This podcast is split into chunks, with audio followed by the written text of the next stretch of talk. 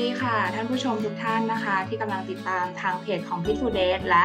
YouTube ทางพิทฟูเดสนะคะ วันนี้ค่ะ อยู่กับดิฉันค่ะกอเตยปินชดาของระคุณค่ะ กระบวนการชุมชนจากพิทฟูเดสวันนี้เราค่ะได้โอกาสมาพูดคุยกันค่ะในประเด็นคนโสดกับการเตรียมตัวตายในเบาใจคัสรูมไลฟ์ในวันนี้ค่ะ ก็หลาย ๆ วันที่ผ่านมานี้ค่ะพิทฟูเดสเองเนาะเพิ่งลงในประเด็นที่ว่าเอ๊ะคนโสดการเตรียมตัวตายเนี่ยคนเราในบั้นปลายของชีวิตเนี่ยหากต้องเตรียมตัวตายเนี่ยมีสิ่งใดที่อยากเตรียมพร้อมบ้าง หรือว่ามีสิ่งใดที่รู้สึกเป็นกังวลบ้างวันนี้ค่ะเตยก็เลยชวนพี่ๆนะคะ แล้วก็เพื่อนของเราค่ะมาพูดคุยกันในวันนี้ค่ะ เดี๋ยวขอเชิญทุกท่านแนะนำตัวก่อนค่ะ เชิญพี่ซุยค่ะค่ะ สวัสดีค่ะ พี่ซุยนะคะวันนาจารุสมบูรณ์ค่ะ ก็ปัจจุบันก็เป็นประธานกลุ่มคริสตูเดนนะคะ แล้วก็ใช้ชีวิตโสดยังมีความสุขอยู่ที่ขอนแก่นค่ะ ขอบคุณพี่ซุยค่ะเชิญพี่เจนค่ะ สวัสดีค่ะ เจน เจนจิราโลชาค่ะเอ่อตอนนี้ทำงานชุมชนกรุณาขจายค่ะ ดูแลพื้นที่ที่เชียงรายนะคะ แล้วก็ทำงานเป็นกระบวนการให้กับกลุ่ม Peaceful Day ค่ะ ตอนนี้อยู่เป็นโสดอยู่ที่เชียงรายนะคะ สาวเหนือประทะสาวขอนแก่นค่ะโอ้น่ารักมากเลยค่ะ ค่ะ ท่านต่อไปค่ะ จากมุมมองชายหนุ่มกันบ้างค่ะ ขอเชิญหมอเต้ยแนะนำตัวค่ะ ครับ สวัสดีครับหมอเต้ยนะครับ นายแพทย์ถากูลการจโนภาสครับ เป็นอายุรแพทย์อยู่ที่โรงพยาบาลหัดใหญ่ครับ ก็ทำงานดูแลทั้งอายุรแพทย์แล้วก็การดูแลแบบประคับประคองหรือว่า palliative care ด้วยครับ ก็เป็นเจ้าของเพจห้องเรียน palliative care ครับใช้ชีวิตหนุ่มโสดอยู่ที่หัดใหญ่ครับ หนุ่มใต้ครับโอ้ยนี่เราครบสี่ภาคเลยอะโดยไม่ได้นัดหมายนะ งั้นขออนุญาตที่จะบอกด้วยค่ะ ว่าเป็นคนโสดจากสมุทรสาครค่ะ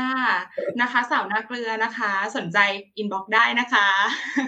ค่ะ ก็วันนี้พวกเรามามาพบกันค่ะ ก็วันนี้เป็นวงพูดคุยสบายๆนะคะ เราจะมาพูดคุยในมุมมองของเราที่ เอ๊พอพูดถึงคำว่าโสดแล้วเนาะอาจจะมีคนที่ทั้งรู้สึกว่ามีบุตหมายความตั้งใจแล้วว่า เออเราจะโสดนะ กับอีกบางคนที่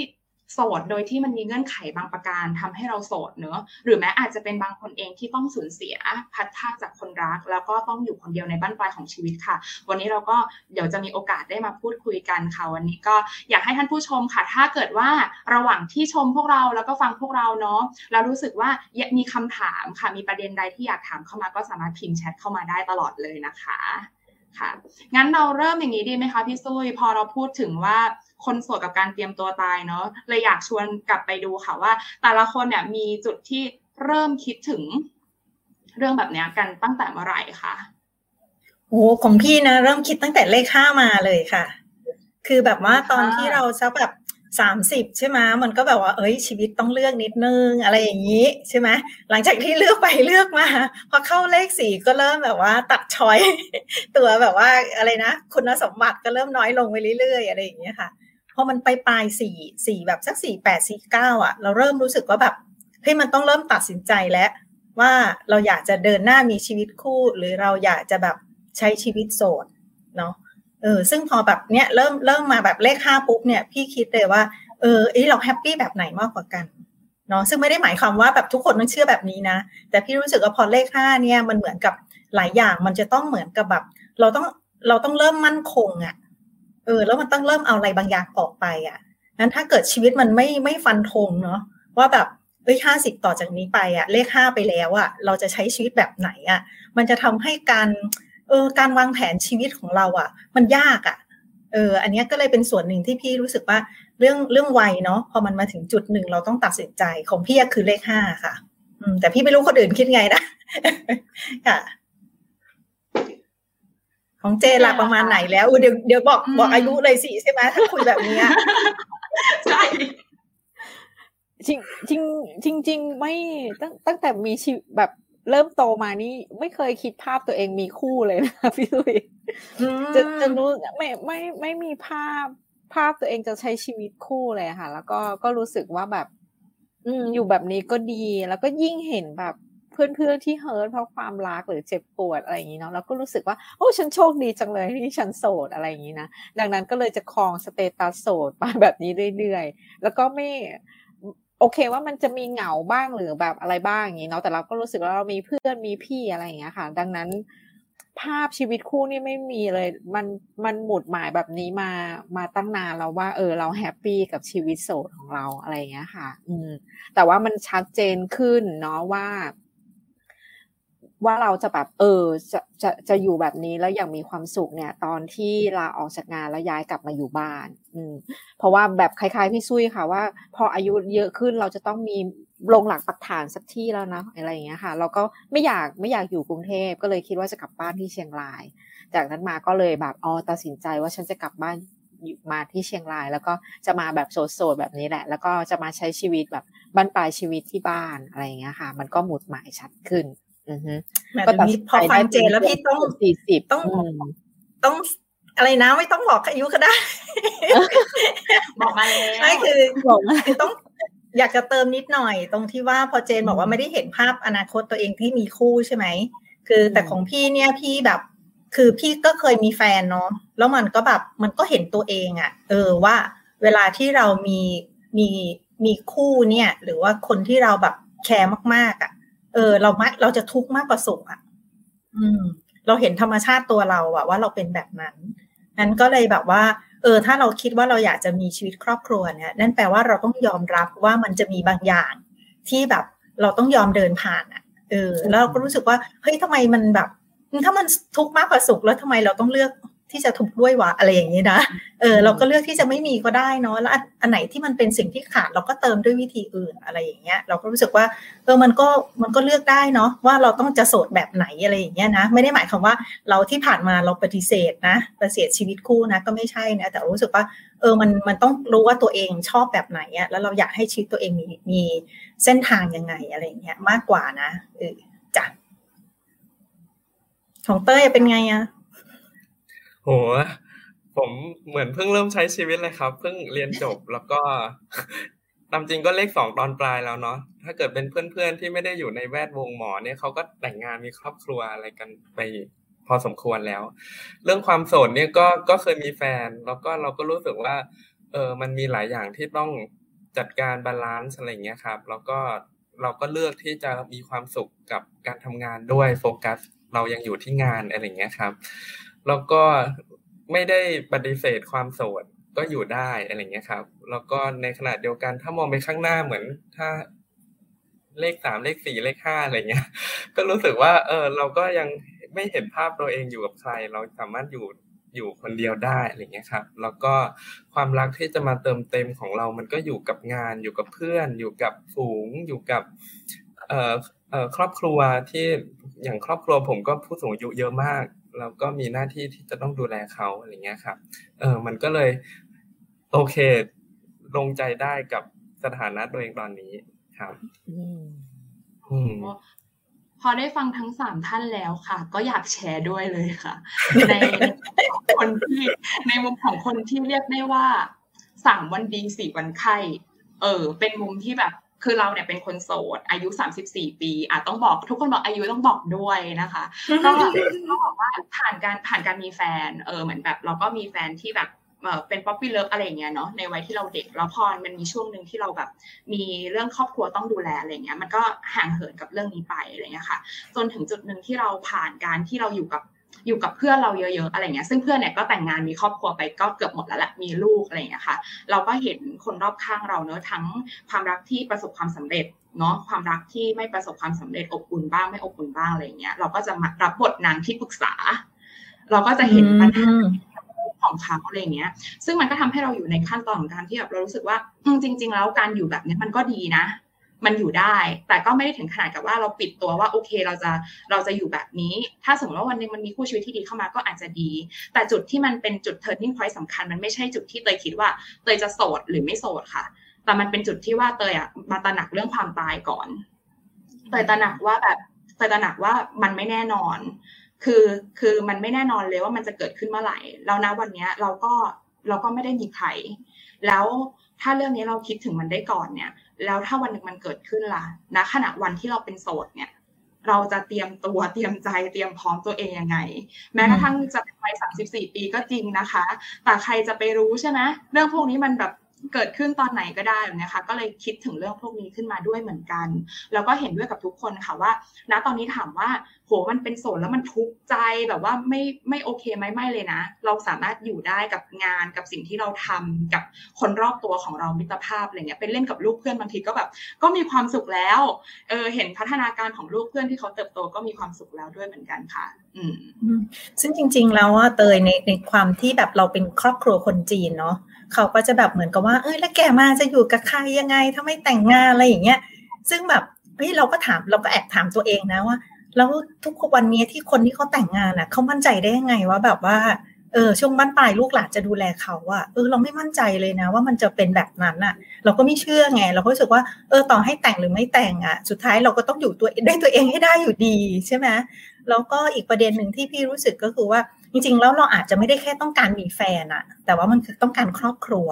ซึ่งเดิมทีเรารู้สึกว่าครอบครัวคือการที่เราแบบเออแบบแต่งงานกับใครสักคนหนึ่งแล้วก็มีลูกกับเขาอะไรอย่างเงี้ยนี่คือความเป็นครอบครัวเนาะแต่ว่าพอตอนหลังเนี่ยที่พี่แบบเออพี่มาเห็นว่าจริง ๆ แล้วเนี่ยความเป็นครอบครัวมันเป็นนิยามอื่นได้ด้วยเนาะซึ่งตอนนี้พี่ก็มีลูกนะมีลูกคุณธรรมมีลูกสะใภ้อะไรอย่างเงี้ย แต่ว่าเฮ้ยมันไม่ได้เป็นจะเป็นครอบครัวแบบที่เราเคยเข้าใจอะ่ะ ออแต่มันก็คือครอบครัวที่เรารู้สึกว่าเราเรามีความรักความผูกพัน เราแคร์กันเราดูแลกันอะ แล้วเราก็เป็นครอบครัวนี่ก็ไปทึ่งไปเที่ยวมานะคะ กับครอบครัวไปตั้งแคมป์กันมา สนุกมากอะไรอย่างนี้ค่ะเออก็ไปกับลูกๆนี่แหละ อืมเราก็รู้สึกว่าบรรยากาศแบบนี้นี่คือครอบครัวแล้วเรารู้สึกว่า เออมันมันมีมันมีคำนิยามได้หลายแบบอะ อืม ไม่ได้แปลว่าเป็นโสดแล้วก็มีครอบครัวไม่ได้ตยว่าเตยอาจจะแบบติดอยู่กับ ภาพในวัยที่เราเติบโตมา มันเหมือนบางอย่างเราก็ข้ามผ่านมาไม่ได้นะกับการที่แบบเรามักจะโดนตั้งคำถาม เช่นแบบนี่เดี๋ยวแก่ตัวไปใครจะดูแล แล้วในเด็กวัยเตยก็จะเกิดคำถามขึ้นว่าแล้วแน่ใจได้ยังไงว่ามีคู่แล้วคู่จะดูแลเตยขอใช้คำนี้นะแล้วมั่นใจได้ยังไงว่ามีคู่คู่จะดูแลอันนี้หนึ่งสองคือเรามั่นใจได้ยังไงว่า เราจะไม่ได้ไปก่อนเขา อันนี้ค่ะมันก็สำคัญเหมือนกันเนาะมันก็เลยทำให้เกิดวงวันนี้ขึ้นมานั่นแหละ ว่าเอ๊แล้วถ้าเราไม่ได้มองในแง่แค่ว่าคนโสดอย่างเดียวอะแต่เรามองในแง่ว่าในบ้านปลายเราอยากเราอยากน้อยที่สุดในแง่ของเรื่องภาระและความกังวลเนาะเราจะแบบเตรียมตัวเรายังไงกันได้บ้างในหลาย ๆ แง่มุมหรือสิ่งที่เราจะทำได้ตามช่วงวาระหรือวัยของเราแบบเนี้ยค่ะอืมซึ่งซึ่งพี่เอ่ออันนี้พี่อันในฐานะที่อาวุโสสุดนะ พี่ก็รู้สึกว่าแบบ เออ พอพูดพอเตยพูดถึงเรื่องเรื่องเรื่องแบบว่าชีวิตมันไม่แน่นอนเนาะแล้วว่าเราต้องเตรียมตัวยังไงบ้างเนี่ย เออพี่นึกถึงตอนที่พี่ปวดเขา่าเจ็บเข่าเมื่อสองปีก่อนนะแล้วพี่รู้สึกเลยว่าพี่แบบโหมันเป็นชีวิตที่ต้องพาพึ่งพาคนอื่นมากอะ่ะ เราจะเข้าห้องน้ำเราจะขึ้นรถเราจะไปไหนหรือเราจะทำอะไร แล้วก็แบบยิ่งถ้าแบบบ้านที่มีมีบันไดขึ้นมาที่ห้องนอนเนี้ยนะโอ้ทุกครั้งที่ขึ้นห้องนอนเนี้ยมันจะเจ็บมากอะไรอย่างเงี้ยค่ะ เราก็รู้สึกว่าเนี่ยแบบเฮ้ยมันไม่ได้แล้วถ้าเกิดว่าวันหนึ่งเราต้องใช้ชีวิตโดยที่ต้องพึ่งพาคนอื่นเขาแบบเนี้ย มันแบบมันจะมีความสุขได้ยังไงเนาะเอออันนี้คือแบบคิดไปถึงข้างหน้าเลยนะ ยังไม่ต้องถึงกับตายนะ แค่แบบว่าก่อนตายเนี่ย ถ้าเราต้องพึ่งพาคนอื่นแบบเนี้ย แล้วเราไม่สามารถดูแลตัวเองได้อะแล้วมันแบบว่ามันเจ็บปวดนะเออ มีอยู่ครั้งหนึ่งที่พี่รู้สึกมากจนถึงขั้นแบบรู้สึกว่าตัวเองเป็นซึมเศร้าเลยนะก็คือพี่ไปพี่พาเพื่อนที่มาจากกรุงเทพไปเที่ยววัด แล้วก็เกิดปวดท้องขึ้นมาค่ะ แล้วก็จะไปเข้าห้องน้ำอืม แล้วห้องน้ำที่วัดอะ มันเป็นห้องน้ำแบบนั่งยองๆอะ แล้วพี่แบบนั่งไม่ลงอะแล้วพี่ปวดท้องมากแล้วพี่นั่งไม่ลงแล้วแบบ พี่ไม่รู้จะทำยังไงอะ แบบตอนนั้นนะแบบว่าร้องไห้นะร้องไห้เลยแบบ นี่ฉันมาถึงจุดนี้ได้ยังไงอะไรอย่างเงี้ย เออ อันนี้ก็เป็นจุดหนึ่งที่ทำให้รู้สึกเลยว่าเฮ้ยไม่ได้ละ เราปล่อยให้ร่างกายเราอะเป็นอย่างเงี้ยไปข้างหน้าไม่ได้ เราต้องกลับมาดูแลตัวเองให้แข็งแรง เราต้องสามารถพึ่งพาด้วยสองขาของเรา เราต้องชะลอให้ร่างกายเนี่ยมันเสื่อมให้ช้าที่สุด เพื่อให้เรามีชีวิตที่เราเป็นอิสระนะ่ะแล้วเราก็ไม่ต้องแบบ ไม่ต้องพึ่งพาคนอื่นมากเกินไปหรือเร็วเกินไป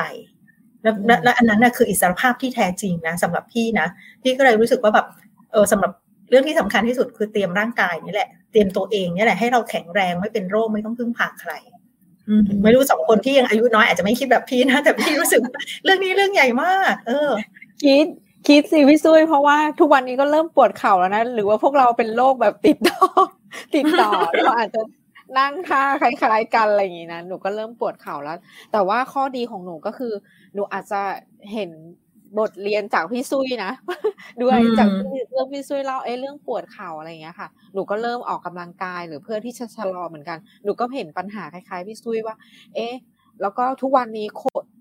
ถ้าเราไปคุยกับผู้สูงอายุเนาะหนูทำงานกับชุมชนไปคุยกับผู้สูงอายุ เขาจะกังวลมากถ้าจะต้องเป็นภาระกับลูกหลานอะไรเงี้ย ดังนั้นหนูคิดว่ามันเป็นเรื่องใหญ่มากที่ ที่เราจะต้องดูแลร่างกายเราอะให้เราแบบชะลอการที่จะต้องพึ่งพิงคนอื่นแบบพี่ซุยว่าอย่างนี้เนาะเออดังนั้นทุกวันนี้ก็ชวนแม่ออกกำลังกาย เราเองก็ออกกำลังกายเพื่อเพื่อที่จะแบบรู้เลยว่าจริง ๆ การที่ต้องพึ่งพิงคนอื่นเนี่ยมันลำบาก อืม มันแล้วมันทำอะไรไม่ได้เหมือนเดิมอะ มันมันมันมันก็จะยากเนาะแล้วก็ถ้าเป็นลูกอะแม่ก็จะบอกถ้ามีเนี่ยถ้าไม่มีลูก แล้วจะไปใช้ใครอะแม่ยังใช้เราได้ เพราะว่าเราเป็นลูกอะไรอย่างเงี้ยค่ะ เออเขาเขาก็จะมีความเชื่อแบบนี้ ซึ่งเออซึ่งฟังฟังที่แม่พูดก็ก็โอเคอยู่นะ เออ แต่ว่าเพราะว่าเรายังอยู่กับเขาไง แต่ว่าเราก็ไม่แน่ใจว่าถ้าเรามีลูกเอง ลูกเราจะจะอยู่กับเราไหม แล้วก็ดูแลดูแลเราไหมแบบนี้ค่ะ ดังนั้น ถ้าเป็นไปได้เราก็อยากจะแบบพึ่งพิงตัวเองให้ได้มากที่สุดแบบนี้ด้วย อืม แบบแบบที่พี่ซุยว่าหนูหนูเห็นด้วยมากที่สุดแล้วก็ มากกว่านั้นหนูก็จะเห็นเป็นเป็นเป็นเรื่อง เป็นเรื่องใจด้วยนะคะว่าเออบางทีใจเรามันก็แบบคิดไปเอง แล้วก็กลัวกลัวกังวลไปล่วงหน้าด้วยอะไรอย่างเงี้ยค่ะ ว่าเอ๊จะจะอยู่ยังไงจะทำยังไง เอ่อถ้าแก่ไปจะเป็นยังไง เพราะเราก็ได้ยินเสียงแม่กรอกหูเราเนาะแก่ไปจะใครจะดูอะไรอย่างเงี้ยค่ะ เราก็จะมีความกังวลแบบนี้ด้วยเหมือนกัน ซึ่งเอาเข้าจริง ๆ เนี่ยค่ะเออหนูก็คิดว่าเราก็กังวลไปก่อน จะว่ากังวลไปก่อนล่วงหน้าก็ก็ก็ใช่อยู่นะคะ แล้วก็มันก็จะเป็นความแบบยิ่งกังวลมันก็ยิ่งทำให้เรากลัว สู้เราทำตัวเองให้แข็งแรงดีกว่า หรือว่าแบบ ทุกวันนี้หนูทำชุมชนกรุณาที่บ้านเนี้ยค่ะ เพื่อเพื่อให้อย่างน้อยเนี่ย ถึงเวลาที่เราเป็นคนโสดเนี่ย เราก็จะได้มีคนดูแลเราด้วยอะไรอย่างเงี้ยค่ะ ก็เป็นเรื่องที่แบบอาจจะต้องนอกจากดูแลตัวเอง ก็อาจจะต้องสร้างบริบทชุมชน ให้พร้อมที่จะเอื้อแล้วก็ดูแลกันเอ่อยามที่เราแบบต้องอยู่คนเดียวเราต้องพึ่งพาคนในชุมชนอะไรแบบนี้ด้วยค่ะ อืม คือคือฟังเจนแล้วอิจฉาไง คือเขามีชุมชนที่แบบเขาอยู่มาแต่อ้อนแต่ออกเนาะแต่แบบเราเป็นคนกรุงเทพที่ย้ายมาอยู่แบบต่างจังหวัดอะ มันไม่ได้มีพื้นฐานที่เราเชื่อมโยงกับคนในชุมชนแต่เดิมเนาะเพราะฉะนั้นการที่เราจะแบบมาอยู่ในที่ที่แบบว่าเราไม่ได้โตมาตั้งแต่เล็กอะมันต้องสร้างชุมชนขึ้นมาใหม่เลยนะ ซึ่งอันนี้เป็นเรื่องยากมากเหมือนกันเอ่อซึ่งพี่ตอนที่ตัดสินใจย้ายมาอยู่ต่างจังหวัดอะ พี่ถามตัวเองเลยว่าพี่จะใช้ชีวิตขาลงยังไง แล้วถ้าพี่ตัดสินใจมาใช้ชีวิตขาลงตอนอายุหกสิบไปแล้วอะถามว่าพี่จะทำอะไรตอนนั้นได้บ้างใช่ไหมมันก็คงแบบเรี่ยวแรงก็คงไม่มี แล้วก็แบบเราจะไปเริ่มต้นอะไรยังไง มันก็คงเป็นเรื่องยากอะพี่ก็เลยตัดสินใจย้ายมาอยู่ขอนแก่นเนี่ย ตอนที่ตอนนั้นแบบคือเริ่มแบบห้าสิบกว่าเนี่ยพี่ก็ตัดสินใจแล้วนะ ว่าพี่แบบจะต้องแบบมาลงปลักปักฐานที่ต่างจังหวัด พี่จะต้องสร้างบ้านของตัวเอง พี่จะต้องมีชุมชนที่พี่แบบ รู้สึกว่าเราอยู่ด้วยแล้วสบายใจอะไรอย่างเงี้ยซึ่งมันอาจจะไม่ต้องเป็นชุมชนที่เราคุ้นเคยกันมาแต่อ้อนแต่ออกก็ได้เนาะแต่เป็นชุมชนที่เราสร้างขึ้นใหม่เป็นชุมชนของคนรู้ใจ เป็นชุมชนของคนที่มีไลฟ์สไตล์หรือว่ามีวิธีคิดคล้าย ๆ กันอะไรอย่างเงี้ยเออซึ่งหลังจากที่พี่อยู่มาเนี้ยประมาณปีที่เจ็ดนะเออพี่ก็รู้สึกว่าแบบ เออ มันมีชุมชนแบบนั้นแล้วอะเออ แล้วรู้สึกว่าเฮ้ยมันโอเคมากแล้วก็แบบบอกตัวเองว่า เออเราคิดถูกมากที่เราตัดสินใจแบบ ใช้ชีวิตขาลงเราลดเริ่มปักหมุดตั้งแต่ 49 นะ เราก็แบบเนี่ยมามาเข้าปีที่เจ็ดเนี่ย พี่รู้สึกว่าชีวิตพี่มาถึงจุดที่มันแบบ เออมันได้มันได้ดังใจประมาณนึงเลยแหละ อืมค่ะอ๋อพอพอพอพี่ซื้อกับพี่เจนแชร์แล้วอะค่ะ อันนี้ขอนิดหนึ่งนิดเดียว คือคือคิดถึงพอพูดเรื่องชุมชนกรุณาปุ๊บอะเตยนึกถึงแบบอย่างหนึ่งเนาะคือเตยมีเพื่อนกลุ่มเพื่อนมัธยม เราอะไม่ได้อยู่ในพื้นที่เดียวกัน เพื่อนก็จะแบบไปใช้ชีวิตอยู่บ้านของเขาแบบแยกกันแล้วเราก็ย้ายบ้านมาด้วยเมื่อหลายปีก่อนคือย้ายออกมาห่างจากที่เดิมที่โรงเรียนเราอะไรเงี้ยค่ะในขณะที่เพื่อนยังอยู่เราแวกเดิม เพื่อนเนี่ยจะเป็นห่วงเรามาตลอดเลยนะ ก็จะแบบเฮ้ยเตยแบบสักทีจะได้แบบว่าเหมือนเราเขาจะได้ไม่ต้องเป็นห่วงเรามีครอบครัวไปสักทีหนึ่งอะไรเงี้ยค่ะ จนพอเราอายุสามสิบสี่เนี่ยเพื่อนเริ่มไม่พูดแล้วค่ะ เพื่อนเปลี่ยนคำเปลี่ยนคำพูดแล้วค่ะ เพื่อนถามว่าป้าป้าย้ายมาอยู่ข้างบ้านเราไหมมันมีบ้านอยู่หลังนึงมันมีบ้าน หลังหนึ่งถ้าบอกไปป้าป่วย ป้าเป็นอะไรเนี่ย เดี๋ยวเดี๋ยวเราจะได้ช่วยกันดูแล อันนี้เตยก็แอบเห็นความเป็นชุมชนกรุณาที่มันเหมือนเรามีตั้งแต่เด็กอะเนาะตั้งแต่เล็กแต่น้อย มันเป็นความสัมพันธ์ที่เรามีมาโดยตลอดแต่ว่าเราเราไม่ได้คิดถึงเรื่องการเตรียมตัวเพื่อไปสู่บ้านปลายชีวิตมากนัก ด้วยความที่เรายังเด็กอะไรอย่างเงี้ยค่ะ แต่พอแบบได้ได้คิดถึงตรงนี้ปุ๊บแล้วเรากลับไปมองเห็นเห็นกลุ่มเพื่อนเราอะเราเลยเห็นชัดเจนว่าแท้จริงแล้วอะเราไม่ได้โดดเดี่ยวเลยนะ เรามีพวกปู่อะเราเรายังแบบเนี่ยเราไปหาหลานทุกวันเราก็พูดกับหลานทุกวันว่าอ่าป้าให้สองร้อยค่าขนมเนี่ยเดี๋ยวป้าแก่แล้วมาเข็นรถพาป้าไปจอดเข้าร้านมีการติดสินบนด้วยตั้งแต่เด็กเดี๋ยวนี้ข่าวเฟซไทม์คุยบอกว่าอ้าวเรียกป้ากอบอกรักป้ากอเดี๋ยวโอนให้สองร้อยเลยตอนนี้ ติดสินบนตั้งแต่สามขวบก็เลยแอบอยากอยากรู้ด้วยแหละว่าอย่างสมมติอย่างพวกเราเนี้ยเราคิดถึงการที่เราจะมีชีวิตโสดในลักษณะที่อยู่คนเดียวใช่ป่ะ เออแล้วก็แบบอาจจะแบบสร้างชุมชนที่จะดูแลเราอะแต่เมื่อกี้ได้ยินเต้ยบอกว่าความเป็นโสดของเต้ยเนี่ย มีคนแก่ที่อยู่ที่บ้านที่ต้องดูแลเยอะมากเลย มันจะคนละแบบกับเราเลยนะเออ ตรงเนี้ยไม่รู้เหมือนกันว่าภาพภาพที่เต้ยมองกับพวกพี่มองตอนนี้มันมันต่างกันยังไงบ้างโห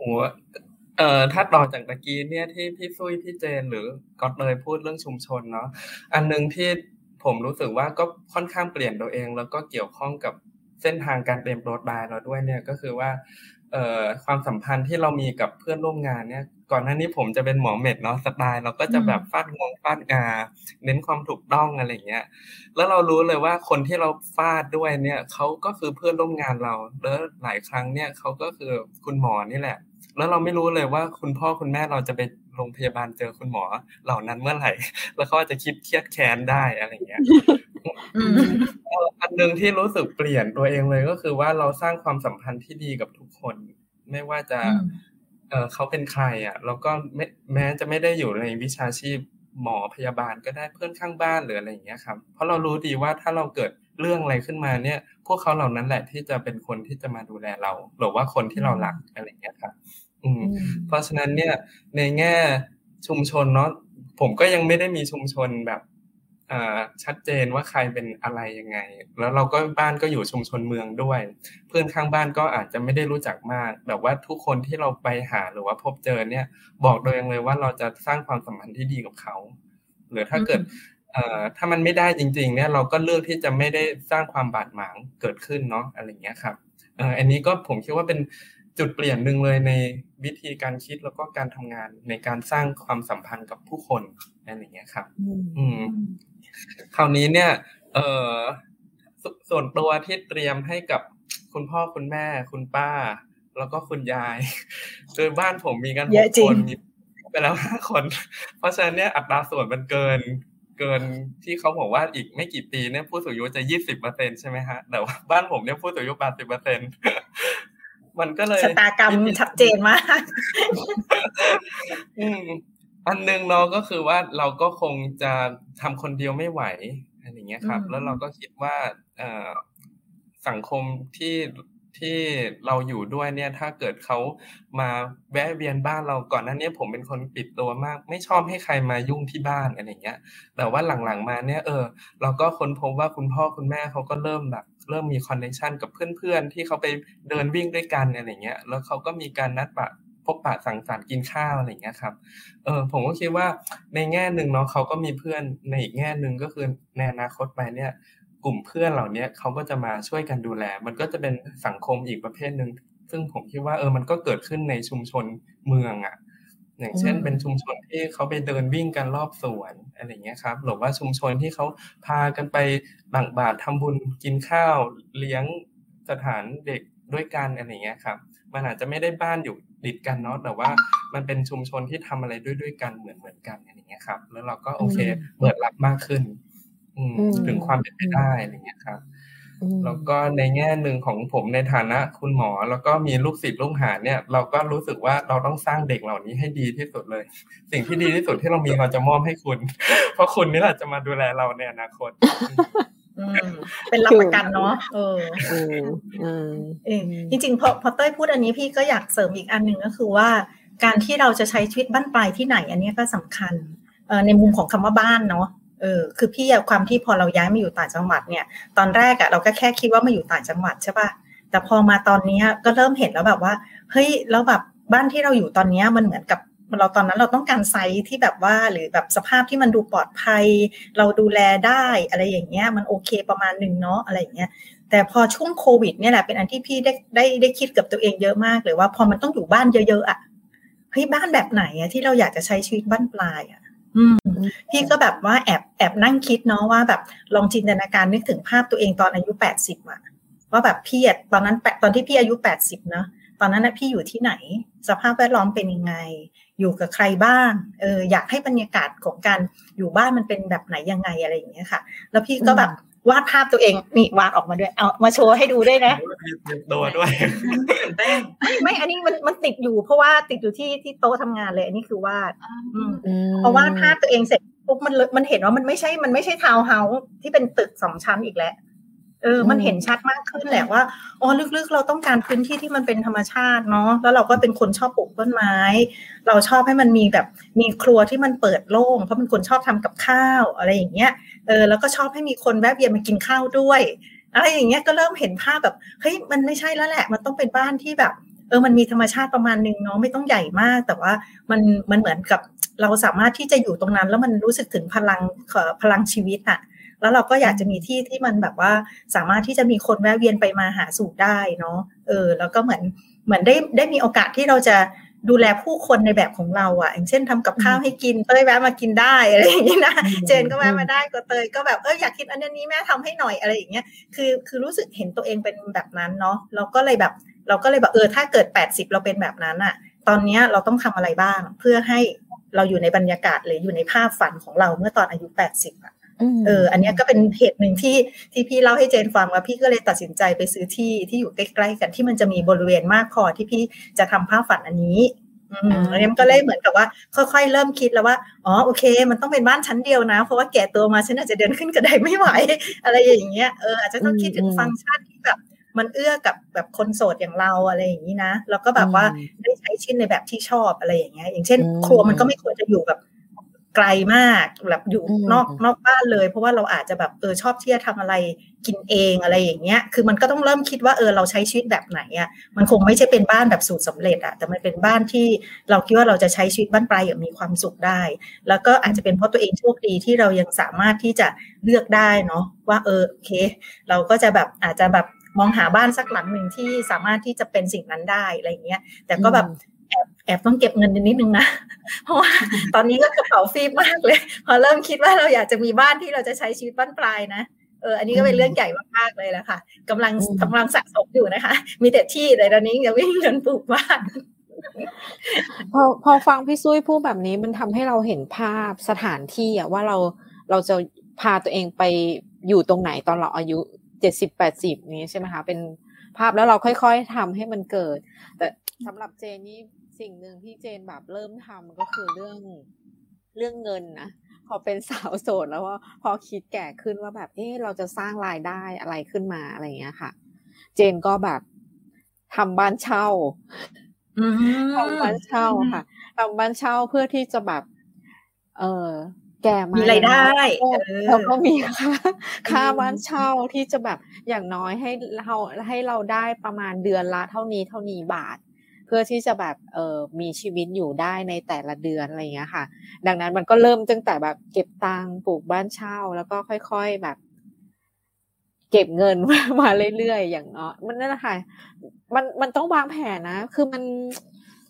พอเราเลือกที่จะโสดแบบเนี้ย แล้วก็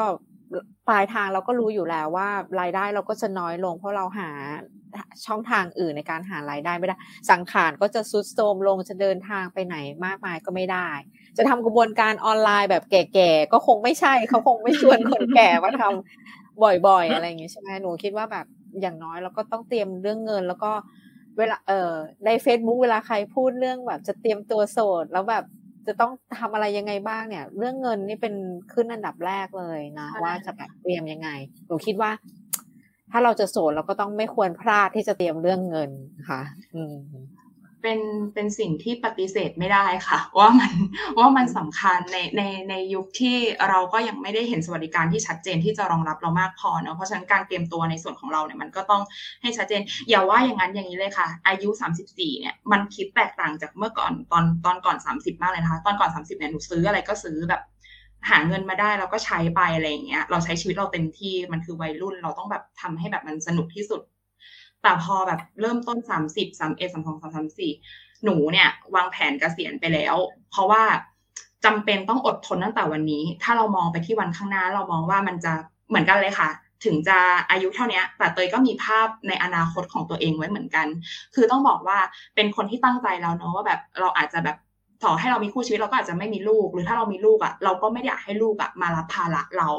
อันนี้เป็นแบบหมุดหมายสำคัญของเตยเลยเตยมองว่า เราอยากมีวัยแบบวัยชราที่เป็นอิสระมาก คือหมายถึงว่าแบบสามารถใช้ชีวิตในวัยชราที่ที่เรามีความสุข อืม ไม่ไม่ต้องไม่ต้องมากระตันยูกับเรามาก คือขอแค่ว่าแบบเออแวะเวียนมาก็นิดหน่อยแต่ว่า ถ้าเราโสดอีกเนี่ย มันก็จะยิ่งว่าไม่มีใครมาเลยอะไรเงี้ยค่ะ แต่เงินน่ะสำคัญมากๆ แล้วต่อให้เราจะชีวิตเราจะเป็นยังไงก็ตามอะถ้าเกิดเรารู้สึกว่ามันมันเตรียมพร้อมแน่แต่วันนี้บางทีมันก็ สำคัญแล้วก็มันเริ่มต้นได้เลยนะคะ ยิ่งเริ่มต้นเร็วเนี่ยยิ่งดี พอไปถึงวันนั้นเนี่ยมันจะทำให้เราเบาใจได้มากขึ้นจริง ๆ อันนี้ก็เป็นก็เป็นสิ่งที่รู้สึกว่าทุกคนเองก็เริ่มยิ่งยิ่งในยุคนี้เนาะเราเข้าถึงเรื่องการวางแผนการเงินได้ง่ายมากขึ้นด้วยนะคะมันมันมีหลากหลายวิธีการที่ให้เราได้ศึกษาอะไรเงี้ยเตยก็มองว่ามันเป็นเป็นช่วงเวลาที่เหมาะสมมากๆเลยที่เราจะเปิดใจเรียนดูเรื่องนี้เนาะ แต่ว่าพอพูดเรื่องเงินอะ หลายคนอาจจะกังวลมากเกินไปเนาะว่าต้องมีสักกี่ล้านเหรอที่เราจะใช้ชีวิตบ้านปลายได้อย่างมีความสุขอะไรอย่างเงี้ย ซึ่งช่วงหนึ่งพี่ก็เคยกังวลนะ ว่าเฮ้ยมันต้องแตะหลักล้านอะ เราถึงจะมั่นใจได้ว่าแบบ เออ แล้วแบบโหกว่าจะเก็บได้เงินล้านนี่มันยากใจเย็นเข็นใจเนาะแล้วเรารู้สึกว่าแบบยิ่งอาชีพฟรีแลนซ์อย่างเราอะมันไม่มีสวัสดิการอะไรเลยอะมันมันต้องเก็บเงินยังไงหรอมันถึงจะได้มีเงินล้านอะไรอย่างเงี้ย มันเครียดมากเลยนะ เวลาคิดแบบนี้ค่ะ ตอนหลังพี่ก็เลยรู้สึกว่าแบบ ว่าเออสมมุติว่าเราอย่างอย่างเจนบอกว่าเจนจะลองมีอาชีพเสริมอะไรอย่างเงี้ยค่ะ แต่บางอย่างวัยอย่างพี่เนี่ยโอ้จะไปหาอาชีพเสริมอะไรอย่างเงี้ย มันก็ยากใช่ไหมเราก็แบบเออตอนนี้บางวัยรุ่นก็จะมีอาชีพที่สองเอาไว้สำหรับเก็บเกี่ยวตอนแบบอายุเยอะขึ้นอย่างเงี้ยอาชีพที่สองตอนนี้มันก็สู้เด็กไม่ได้อะเทคโนโลยีอะไรต่างๆมันก็เปลี่ยนไปอะพี่รู้สึกว่าแบบถ้าเรากังวลเรื่องเงินมากๆ แล้วเราคิดจะไปลงทุนอะไรบางอย่างอะบางครั้งอะชีวิตมันอาจจะแย่กว่าเดิม เพราะว่ามันไม่ใช่ทางของเราอะ อืมสำหรับในวัยสมมติถ้าผู้ชมที่แบบอายุประมาณแบบวัยแบบพี่นะห้าสิบปลายจะขึ้นเอ่อแบบเรียกหกมาไหวๆอะไรอย่างเงี้ยนะมันอาจจะไม่ได้การที่แบบเราต้องสร้างไรายได้เพิ่มอะ แต่พี่รู้สึกว่าคือการลดรายจ่ายที่จะไม่จำเป็นออก อืมแล้วอะไรที่มันสามารถที่จะพึ่งพาตัวเองได้หรือทำได้เองอะไรอย่างเงี้ยค่ะ มันก็ช่วยทำให้แบบ เราไม่ต้องกังวลกับตัวเลขมากเกินไปอะเออพี่ตอนนี้พี่รู้สึกว่าแบบพี่ก็โอเคหรือสบายใจประมาณนึงนะว่า แต่ละวันเนี้ยเอ้เราใช้จ่ายประมาณแค่ไหน พี่รู้สึกว่าเออ จริง ๆ เรากินน้อยมาก อืมแล้วก็แบบก็ก็เขาเรียกว่าไงบางทีก็ตามใจตัวเองบ้างบางวันเนาะอะไรอย่างเงี้ยอยากจะไปกินกาแฟแก้วโปรดที่ร้านดังอะไรอย่างเงี้ยเบเกอรี่สักชิ้นหนึ่งที่แบบชิ้นละร้อยกว่าบาทอะไรอย่างเงี้ยมันก็มีบ้างไงแต่มันไม่ใช่ทุกวันเนาะเออแต่เราก็รู้ว่าอย่างเช่นที่ที่พี่รู้สึกว่าเป็นเป็นความสามารถที่เราทำแล้วมันพึ่งตัวเองได้ แล้วทำให้เราลดรายจ่ายก็คือพี่ทำกับข้าวได้ เราทำกินเองได้ เออ มันแบบทำให้อาหารค่าอาหารนี่มันถูกมาก อืมแล้วก็ลดไปเยอะมาก แล้วก็รวมถึงว่าถ้าค่าอย่างอื่นในบ้านเนี่ย เราทำเองได้เยอะมากเนี่ยค่ะ มันก็จะช่วยลดลดลดลดไปอะไรเงี้ยเนาะก็เลยทำให้รู้สึกว่า เออ ที่เราเคย ตึงหรือเครียดกับเรื่องตัวเลขอะว่ามันจะต้องมีเท่าไหร่เหรอที่เราจะใช้ชีวิตได้อย่างสบายเนี่ย มันก็เริ่มแบบเออมันยืดหยุ่นได้มากขึ้น มันเริ่มรู้สึกว่าแบบเราใช้ชีวิตสบายๆได้มากขึ้นเนาะเพียงแต่ว่าเราต้องลดรายจ่ายที่ไม่จำเป็นออกเอออย่างเช่นแบบอะไรที่แบบรู้ว่าซื้อมาแล้วจะไม่ได้ใช้แน่ๆอะก็แบบต้องเอาไว้ไกลๆอย่าไปเอฟมาพั่มเพื่ออะไรอย่างเงี้ยไม่งั้นชีวิตจะหนักได้อะไรอย่างงี้นะอันนี้ก็ต้องเริ่มคิดเรื่องพวกนี้มากขึ้นอย่างเงี้ยค่ะ รวมถึงแบบเริ่มเอาเอาบางอย่างที่มันแบบมันไม่ได้ใช้ออกไปอะ อืมถ้ามันเทินเป็นเงินได้นิดหน่อยก็เอาอะเพราะว่าเดิมทีอาจจะคิดว่าเฮ้ยของนี้มันของแบบมีคุณค่ามีราคาต้องเก็บเอาไว้อีกหน่อย มันจะเป็นเงินที่เพิ่มสูงขึ้นอะไรอย่างเงี้ยเออแต่ว่าเราไม่รู้เลยอนาคตข้างหน้ามันจะผันผวนไปยังไง เศรษฐกิจมันจะเป็นยังไงอะไรอย่างเงี้ยพี่รู้สึกว่าอะไรที่มันสามารถเทินเป็นเงินที่มันจับต้องได้เนาะเราก็เอาไว้ก่อนอะ่ะเออ แล้วก็อะไรที่แบบของมันมีค่าเสื่อมราคาเนาะ บางทีเราก็คิดว่าจะเก็บไว้แล้วของมันจะมีราคาขึ้นอะ่ะแต่จริงไม่นะ บางอย่างมันก็แบบ ถึงวันนี้แล้วมันอาจจะราคามันก็ดรอปลงเรื่อยๆอะไรอย่างเงี้ยค่ะพี่ว่ามันต้องตัดใจอะทรัพย์สินบางอย่างที่มันแบบ เออเรารู้ว่าแบบ เก็บไว้ก็ไม่มีประโยชน์มันตัดใจอะแล้วก็แบบดูแลอีกแบบหนึ่งดีกว่าอะไรอย่างเงี้ย อย่างเช่นแบบอาจจะแบบเริ่ม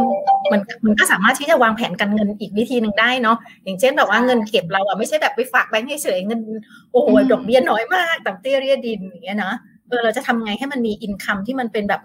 น้อยๆอะมันไม่ได้ต้องการเยอะนะ แต่ว่ามีมีเข้ามาบ้างนิดๆหน่อยๆอะเออซึ่งอย่างเงี้ยสำหรับพี่นะก็คือว่าเอ่อพวกนักวางแผนการเงินตอนนี้เขาก็มีหลักสูตรอะไรมากมายนะที่มันช่วยได้อะไรอย่างเงี้ยค่ะ พี่ไม่ได้มีความรู้อะไรเยอะนะ พี่อาศัยคนอื่นเขาเออถ้าเกิดว่าแบบเฮ้ย เออตัวไหนดีอะบอกพี่บ้างหรือเล่นยังไงหรออะไรอย่างเงี้ยพี่ฝากเงินไปเล่นให้พี่ได้ไหมแต่ว่าต้องต้องงอกเงยกี่เปอร์เซ็นต์นะอะไรอย่างเงี้ยแล้วฉันจะมีเงินค่าขนมให้เธออะไรอย่างเงี้ยนะแต่ว่าถ้าให้เล่นเองนี่เราไม่มีความสามารถเออแล้วเรารู้ว่าเราจะแบบมันจะมันจะแย่แล้วมันก็ทำให้เราเครียดไปเปล่าๆอะไรอย่างเงี้ยค่ะก็เล่นแบบ play safe ค่ะ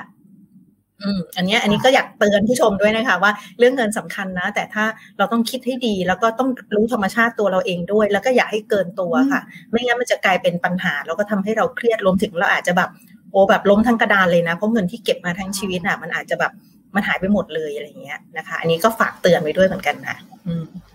ดีมากเลยค่ะพี่ซุยมันมันคือเรื่องของของปัจเจกด้วยเนาะเรื่องการเงินแล้วก็เป็นเรื่องที่ต้องสร้าง balance ให้ตัวเองอะซึ่งแต่ละคนมันแตกต่างกันนะคะ ก็อาจจะต้องแบบทำการบ้านกับตัวเองมากขึ้นเนาะค่ะ การเงินเนี่ยมันเป็นเป็นสิ่งที่เป็นหลักความกังวลหลักค่ะ รองลงมาอาจจะเป็นอีกเรื่องหนึ่งเมื่อกี้เราพูดเรื่องชุมชนกรุณาไปแล้ว มันก็เป็นเรื่องที่แบบว่า การที่ดูแลกันและกันในชุมชน แล้วก็สร้างมิตรภาพความสัมพันธ์เนาะแต่ทีนี้มันหลีกเลี่ยงไม่ได้ค่ะหลาย ๆ คนเนี่ยเออบอกว่าไม่เป็นไรหรอกเพราะว่าถึงเวลาตายก็ตาย คนจะใช้คำเนี้ยไม่เป็นไรใช้ชีวิตไปเลยเต็มที่ถึงเวลาตายก็ตาย บางทีอาจจะหลงลืมว่าช่วงเวลาก่อนตาย มันจะมีช่วงที่เราอาจเจ็บป่วย เออหลายๆคนมองมองสมมุติว่าเราเราเราแน่แน่นอนแหละ เราเตรียมสุขภาพเราให้ดี แต่เราก็ไม่ไม่แน่ใจเนาะในอนาคตมันก็จะเป็นส่วนหนึ่งที่เราต้องคิดเผื่อไว้อย่างเงี้ยค่ะ อยากชวนคุยประเด็นเนี้ยค่ะ มุมมองเรื่องเกี่ยวกับความเจ็บป่วย ถ้าเกิดขึ้นก่อนตาย เรามีการเตรียมใจยังไงกันไว้บ้างค่ะ อืมฟังฟังหมอเต้ยก่อนไหมดูซิว่าคนที่เขาทำงานในใกล้ใกล้ชิดผู้ป่วยนี่เขาเตรียมยังไงบ้าง เออหนอมในฐานะวัยรุ่นคนหนึ่งแล้วกันเนาะก็ตอนที่พี่ฟุยกับพี่เจพูดเรื่อง เรื่องการออกกำลังกายอะไรเงี้ย ก็ผมเองก็เพิ่งผ่านจุดที่ผมผมมีไอเรื้อรังมาตั้งแต่ตอนเรียนนักศึกษาแพทย์ แล้วก็ไอมาตลอดสี่ห้าปีเลยเราก็เพิ่งมารู้ตัวเองตอนที่มาเรียนเอ่อแพทย์เฉพาะทางนี่แหละครับ ว่าเป็นหอบหืด โลกมันดูธรรมดาธรรมดามากเลยนะ แต่เรารู้เลยว่ามันมีวันหนึ่งที่เรารู้สึกว่า เราหายใจจะขาดออกซิเจน อยู่แล้วอะไม่ไหวแล้วอะไรเงี้ย เออ จุดนั้นมันเลยทำให้ทำให้กลับมาทบทวนเลยว่าอะไรที่สำคัญกับเรา แล้วเราก็ทำมันหรือยังอะไรเงี้ยครับ อืม เออมันก็เลยเจอตัวเองว่าเราอะชอบสอนแล้วก็ในแง่หนึ่งก็คือเราได้ทิ้งอะไรบางอย่างให้กับโลกใบนี้หมายถึงว่ามันอาจจะ ส่งผ่านไปยังเด็กๆของเราอะไรเงี้ยครับอืมมันก็เลยตอบโจทย์ความโสดเหมือนกันว่า เออ ถ้าเกิดแต่งงานไปในแง่หนึ่งผมคิดว่าเราส่งผ่านอะไรสักอย่างให้ให้กับคนรุ่นหลังเนาะอะไรเงี้ยเอ่อการสอนของเราก็มีผล คราวนี้กลับมาเรื่องสุขภาพก็คือว่าในแง่หนึ่งก็คือ ผมคิดว่าเราก็จะต้องแบ่งเวลาตัวเองออกกำลังกายดูแลสุขภาพด้วยอะ เพราะว่าในชีวิตวัยรุ่นวัยทำงานเนี่ย มันก็จะมีช่วงนึง ที่เราโหมงานมากเลย แล้วเราพอมารู้ตัวอีกทีก็คือร่างกายสะบักสะบอมอะไรอย่างเงี้ย แล้วเราจะเป็นที่จะต้องหาวันลา เพื่อที่จะมาให้ดูแลตัวเองอะไรเงี้ยครับ แล้วชีวิตมันก็จะเป็นวงจรที่มันทำงานจนแบบตัวเปื่อยอะไรเงี้ย แล้วเราจะต้องมาหาเวลาซ่อมร่างกายทีหลังเนี่ย ซึ่งหลายครั้งมันก็ซ่อมไม่ทัน เพราะว่าร่างกายเรารู้ดีว่ามันก็จะมีจุดหนึ่งที่ ถ้ายังอายุน้อยเนาะมันก็ยังได้ แต่พอถึงจุดหนึ่งเนี่ย อย่างเช่น แค่ร่างกายอายุขึ้นเลขสามเนี่ยร่างกายหลาย ๆ ส่วนมันก็ไม่สามารถซ่อมเราให้หายปกติได้แล้ว เพราะมันไม่ได้สามารถกลับมาปกติได้เหมือนเด็ก ๆ อะไรเงี้ยครับ เพราะฉะนั้นเนี่ยขึ้นเลขสามเลขสี่ผมคิดว่าส่วนหนึ่งเนี่ยเราควรยิ่งต้องดูแลร่างกายแล้วเพราะว่าถ้าเกิดเลยให้ไปเลขห้าเลขหกเนี่ยหลาย ๆ โรคมันเป็นโรคที่มันเกิดจากการสะสม นะครับ เช่นบุหรี่กินเหล้าอะไรเงี้ยครับเราอาจจะไม่เห็นผลในวันนี้ทันตาเห็นเนาะแต่ว่าทำไปเรื่อยๆสิบปีเนี่ยมันเห็นผลแน่นอน แล้วผลของมันมันไม่สามารถย้อนไปได้ เพราะฉะนั้นเนี่ยงานเรื่องสุขภาพเนี่ยมันเป็นงานที่ต้องใช้เวลา แล้วก็มันต้องคล้าย ๆ กับสะสมเก็บออมสุขภาพไว้เรื่อยๆอะการเก็บออมในที่นี้ก็คือการดูแลร่างกาย พูดเหมือนง่ายเลยนะ แต่ว่าเอาเข้าจริงคนรุ่นใหม่ยากอะเช่นว่า เออกินอาหารให้ครบห้าหมู่นอนให้ตรงเวลาตื่นแต่เช้า หรือว่าหมั่นออกกำลังกายอย่างเงี้ย ทุกคนรู้ แต่ว่าความยากก็คืออะไรล่ะที่ทำให้เราทำไม่ได้อย่างเงี้ยครับ ผมคิดว่าสำคัญกว่า ซึ่งแต่ละคนเนี่ยน่าจะมีจุดที่ทำให้เราทำไม่ได้แตกต่างกันเนาะอย่างเช่น ถ้าผมเองเนี่ย เราก็เคยหามรุ่งหามค่ำอะ เราถนัดทำงานกลางคืน แล้วเราก็ตื่นสายอะไรเงี้ย แล้ววงจรนี้มันก็วนอยู่ประมาณหนึ่งเลย แล้วเราเห็นตัวเองว่าอุ้ยเราตื่นแบบแปดโมงเก้าโมงไปทำงานไม่ทัน แล้วเราต้องมากุลีกุจอตอนเช้าเนี่ย มันไม่โอเคเลย แล้วเราก็ไปทำงานด้วยความไม่เฟรชอะไรเงี้ยครับ ก็เลยเปลี่ยนวงจรชีวิตใหม่ ก็คือว่ารีบทำงานให้เสร็จอะไรที่มันมีช่องว่างในแต่ละวันที่เราทำได้ก็คือทำอืมสามสี่ทุ่มเนี่ยก็คือนอนละแล้วก็หาเวลาออกกำลังกาย แล้วก็โชคดีบ้างที่บ้านเนี่ยออกกำลังกายตอนเช้าเออมันก็เลยจะเป็นช่วงเวลาหนึ่งที่เราได้ทั้งดูแลตัวเองด้วย แล้วก็อยู่กับครอบครัวได้ด้วยเหมือนกันอย่างเงี้ยครับอืมคือถ้าพูดเรื่องสุขภาพเนี้ยสำหรับพี่นะแบบว่าจะพี่พี่พี่มองในเชิงว่าตอนนี้พี่ยังไม่มีโรคประจำตัวใช่ป่ะแต่ว่าในอนาคตเราไม่รู้อะเพราะฉะนั้นสิ่งที่ทำได้อะพี่ก็คือทำในเชิงส่งเสริมแล้วก็ป้องกันเนาะพี่ทำสองอย่างอย่างที่หนึ่งเลยก็คือว่า เดิมทีอะพี่แบบชอบนวดมากอะ แล้วคิดว่าการนวดมันช่วยทำให้ร่างกายผ่อนคลายอะ แต่มันการคือการผ่อนคลายชั่วคราว แล้วพี่พี่แบบนวดแทบจะแบบว่าอาทิตย์เว้นอาทิตย์น่ะ เราใช้เงินค่าใช้จ่ายไปกับการนวดเยอะมากเลย ตอนหลังพี่แบบพอมาพี่มาเจอแบบมาไปเข้าฟิตเนสเนาะแล้วก็มาเจอเทรนเนอร์เนี่ย พี่รู้เลยว่าหลายครั้งเนี่ยที่เราแบบไปนวดอะมันเป็นการแบบแก้ปัญหาปลายเหตุเนาะ อืมแต่การที่เราแบบมาสร้างกล้ามเนื้อมาฝึกความยืดหยุ่นมาแบบเอ่อดูแลแบบการการเขาเรียกว่าการการใช้การใช้ร่างกายของเราให้มันถูกต้องเหมาะสมอันนี้อันนี้เป็นเรื่องที่สำคัญกว่าและควรลงทุนค่ะ อืม พี่ก็เลยแบบจ้างเทรนเนอร์เลย แล้วพี่คิดว่าการที่เราจ้างเทรนเนอร์เนี่ยทำให้ค่าใช้จ่ายไปนวดของพี่น้อยกว่าด้วย เพราะว่าพี่จ้างเทรนเนอร์เนี่ยพี่ทำเองเนาะเราดูแลเองแต่ว่ามีมีคนเนี่ยแนะนำวิธีการดูแลตัวเองที่ถูกต้องอย่างเงี้ยค่ะ การใช้ร่างกายที่ถูกต้องหรือแม้กระทั่งการเคลื่อนไหวที่ไม่แค่ทำให้ตัวเองบาดเจ็บอะไรอย่างเงี้ยโอ้ยมันได้กลับมารู้จักตัวเองเยอะมากเลยเนาะกับการที่เราได้แบบได้ออกกำลังกายโดยที่มีเทรนเนอร์นี้แนะนำอย่างเงี้ยค่ะ แล้วก็เดี๋ยวนี้พี่ไม่ได้นวดเลย อืม เพราะว่ามันร่างกายมันไม่ได้ตึงขนาดที่ว่าเราต้องไปพึ่งพาหมอนวดเนาะเออเพราะว่าแบบเรารู้วิธีที่เราจะดูแล ร่างกายเราอะค่ะ แล้วก็รู้ว่าเราจะคลายมันยังไงเนาะอันนี้อันที่หนึ่งเลยที่ประหยัดตังค์ด้วยค่ะก็เตย อืม แล้วก็แบบว่ามันได้ทำให้เรามีตารางเวลาที่มันแบบชัดเจนกับตัวเองว่าเฮ้ยฉันจะดูแลตัวเองด้วยการแบบว่าไปออกกำลังกายแล้วก็มีแบบมีเทรนเนอร์ที่แนะนำอย่างถูกต้องเนาะคืออาจจะไม่ต้องเยอะ แต่ขอให้มันแบบทำได้อย่างถูกต้องนะคะการส่งเสริมป้องกันอันที่สองเนี่ยก็คือว่าโชคดีที่พี่ทำไอตัว Peaceful Death เนาะเลยทำให้เรารู้ เรื่อง palliative care หรือการดูแลแบบประคับประคองเนาะกับเรื่องของสมุดเบาใจ ซึ่งการทำสมุดเบาใจเอาไว้ล่วงหน้าเนี่ยมันคือการส่งเสริมป้องกันแบบที่ชัดเจนที่สุดเลยเนาะพี่ทำไว้เรียบร้อยแล้วค่ะ เขียนไม่หมดแล้ว เออว่าแบบอยากให้เป็นยังไงช่วงแบบถ้าเกิดวิกฤตในระยะท้ายอยากให้ปั๊มไม่ปั๊มยังไง ใครจะเป็นผู้แบบสื่อสารสุขภาพแทนพี่บ้างอะไรอย่างเงี้ยกระทั่งงานศพนะคะ เขียนเตรียมไว้หมดแล้ว รูปหน้าศพก็เตรียมไว้แล้วค่ะตื้อๆเดี๋ยวหันให้ดูนะจะเห็นไหมเนี่ยเห็นไหมเห็นภาพเห็นภาพเขียนไหมอ๋อข้างบนใช่ไหมคะใช่แล้วที่ไม่อยากให้เป็นเป็นรูปถ่ายค่ะ อยากให้เป็นรูปวาดค่ะดีจังเตรียมไม่หมดแล้ว แล้วก็มีสมุดเบาใจก็เขียนมาแล้วก็อยู่ข้างๆนี่แหละค่ะเนาะก็อันนี้ก็เป็นส่วนหนึ่งที่พี่รู้สึกว่า มันทำให้เราเรามั่นใจอะ่ะเออว่าสิ่งที่อย่างที่เต้ยบอกเนาะสอนนักศึกษามาหรือว่าเราทำงานเรื่องนี้มาอย่างน้อยเรามั่นใจว่าแบบ เรามีเครือข่ายมีคนที่เรารู้จักที่เขาจะแบบสนับสนุนให้เราเนี่ยใช้ชีวิตบั้นปลายโดยเเลือกการดูแลแบบประคับประคองอะที่เรารู้สึกว่ามันเป็นการดูแลรักษาที่มันไม่รุกรานชีวิตเนาะแล้วมันอนุญาตให้ชีวิตมันได้เดิมเนินไปตามธรรมชาติอะ แล้วเราก็จากโลกนี้ไปอย่างที่อย่างที่มันมันมันไม่ได้ต้องต้องทำร้ายตัวเองหรือทำให้คนรอบข้างเขาต้องรู้สึกเจ็บปวดไปกับเราอะไรอย่างเงี้ยเนาะแล้วก็ขณะเดียวกันเนี่ยพี่รู้สึกว่าตอนที่ที่ที่เขียนสมุดเบาใจอะ่ะ มันมีสิ่งหนึ่งที่พี่คิดว่ามันจะไม่ใช่แบบ ความยากมันไม่ใช่อยู่ตอนที่กำลังจะจากไปนะนาทีสุดท้ายอะ่ะ แต่ความยากมันคืออย่างที่เตยว่าว่าคือว่าในช่วงที่เราแบบป่วย แล้วเรายังแบบดูแลตัวเองไม่ค่อยได้ แล้วเราต้องพึ่งพาผู้คนเนี่ยไอ้ตรงเนี้ยมันเป็นเรื่องรายละเอียดที่ต้องวางแผนมากๆเลยเออซึ่งสำหรับพี่นะ พี่พี่วางแผนหลายอย่างนะว่า ตั้งแต่ว่าเฮ้ยตอนนั้นน่ะ ใครคือคนที่จะอยู่ดูแลเรา อืม แล้วถ้าไม่มีคนคนนั้นน่ะ เราจะไปใช้บริการที่ไหน ใช่ป่ะเอออย่างพี่เนี่ยพี่รู้สึกว่าพี่ไม่คงไม่พี่ไม่ไม่โอเคกับการที่จะ ไปใช้บริการ nursing home หรือว่าศูนย์ดูแลอะไรอย่างนี้เนาะแต่สำหรับบางคนเขาอาจจะรู้สึกว่าสิ่งนั้นมันเหมาะก็ได้นะเออแต่ว่าเราก็ต้องเตรียมคนคนนั้นไว้ว่าเขาพร้อมไหมที่จะดูแลเราอะไรเงี้ยพี่แบบพี่ส่งพี่ส่งน้องการพี่ไปเรียนหลักสูตรการดูแลผู้ป่วยระยะสุดท้ายเรียบร้อยแล้วอะไรเงี้ยเพื่อให้เขามี mindset ความเข้าใจ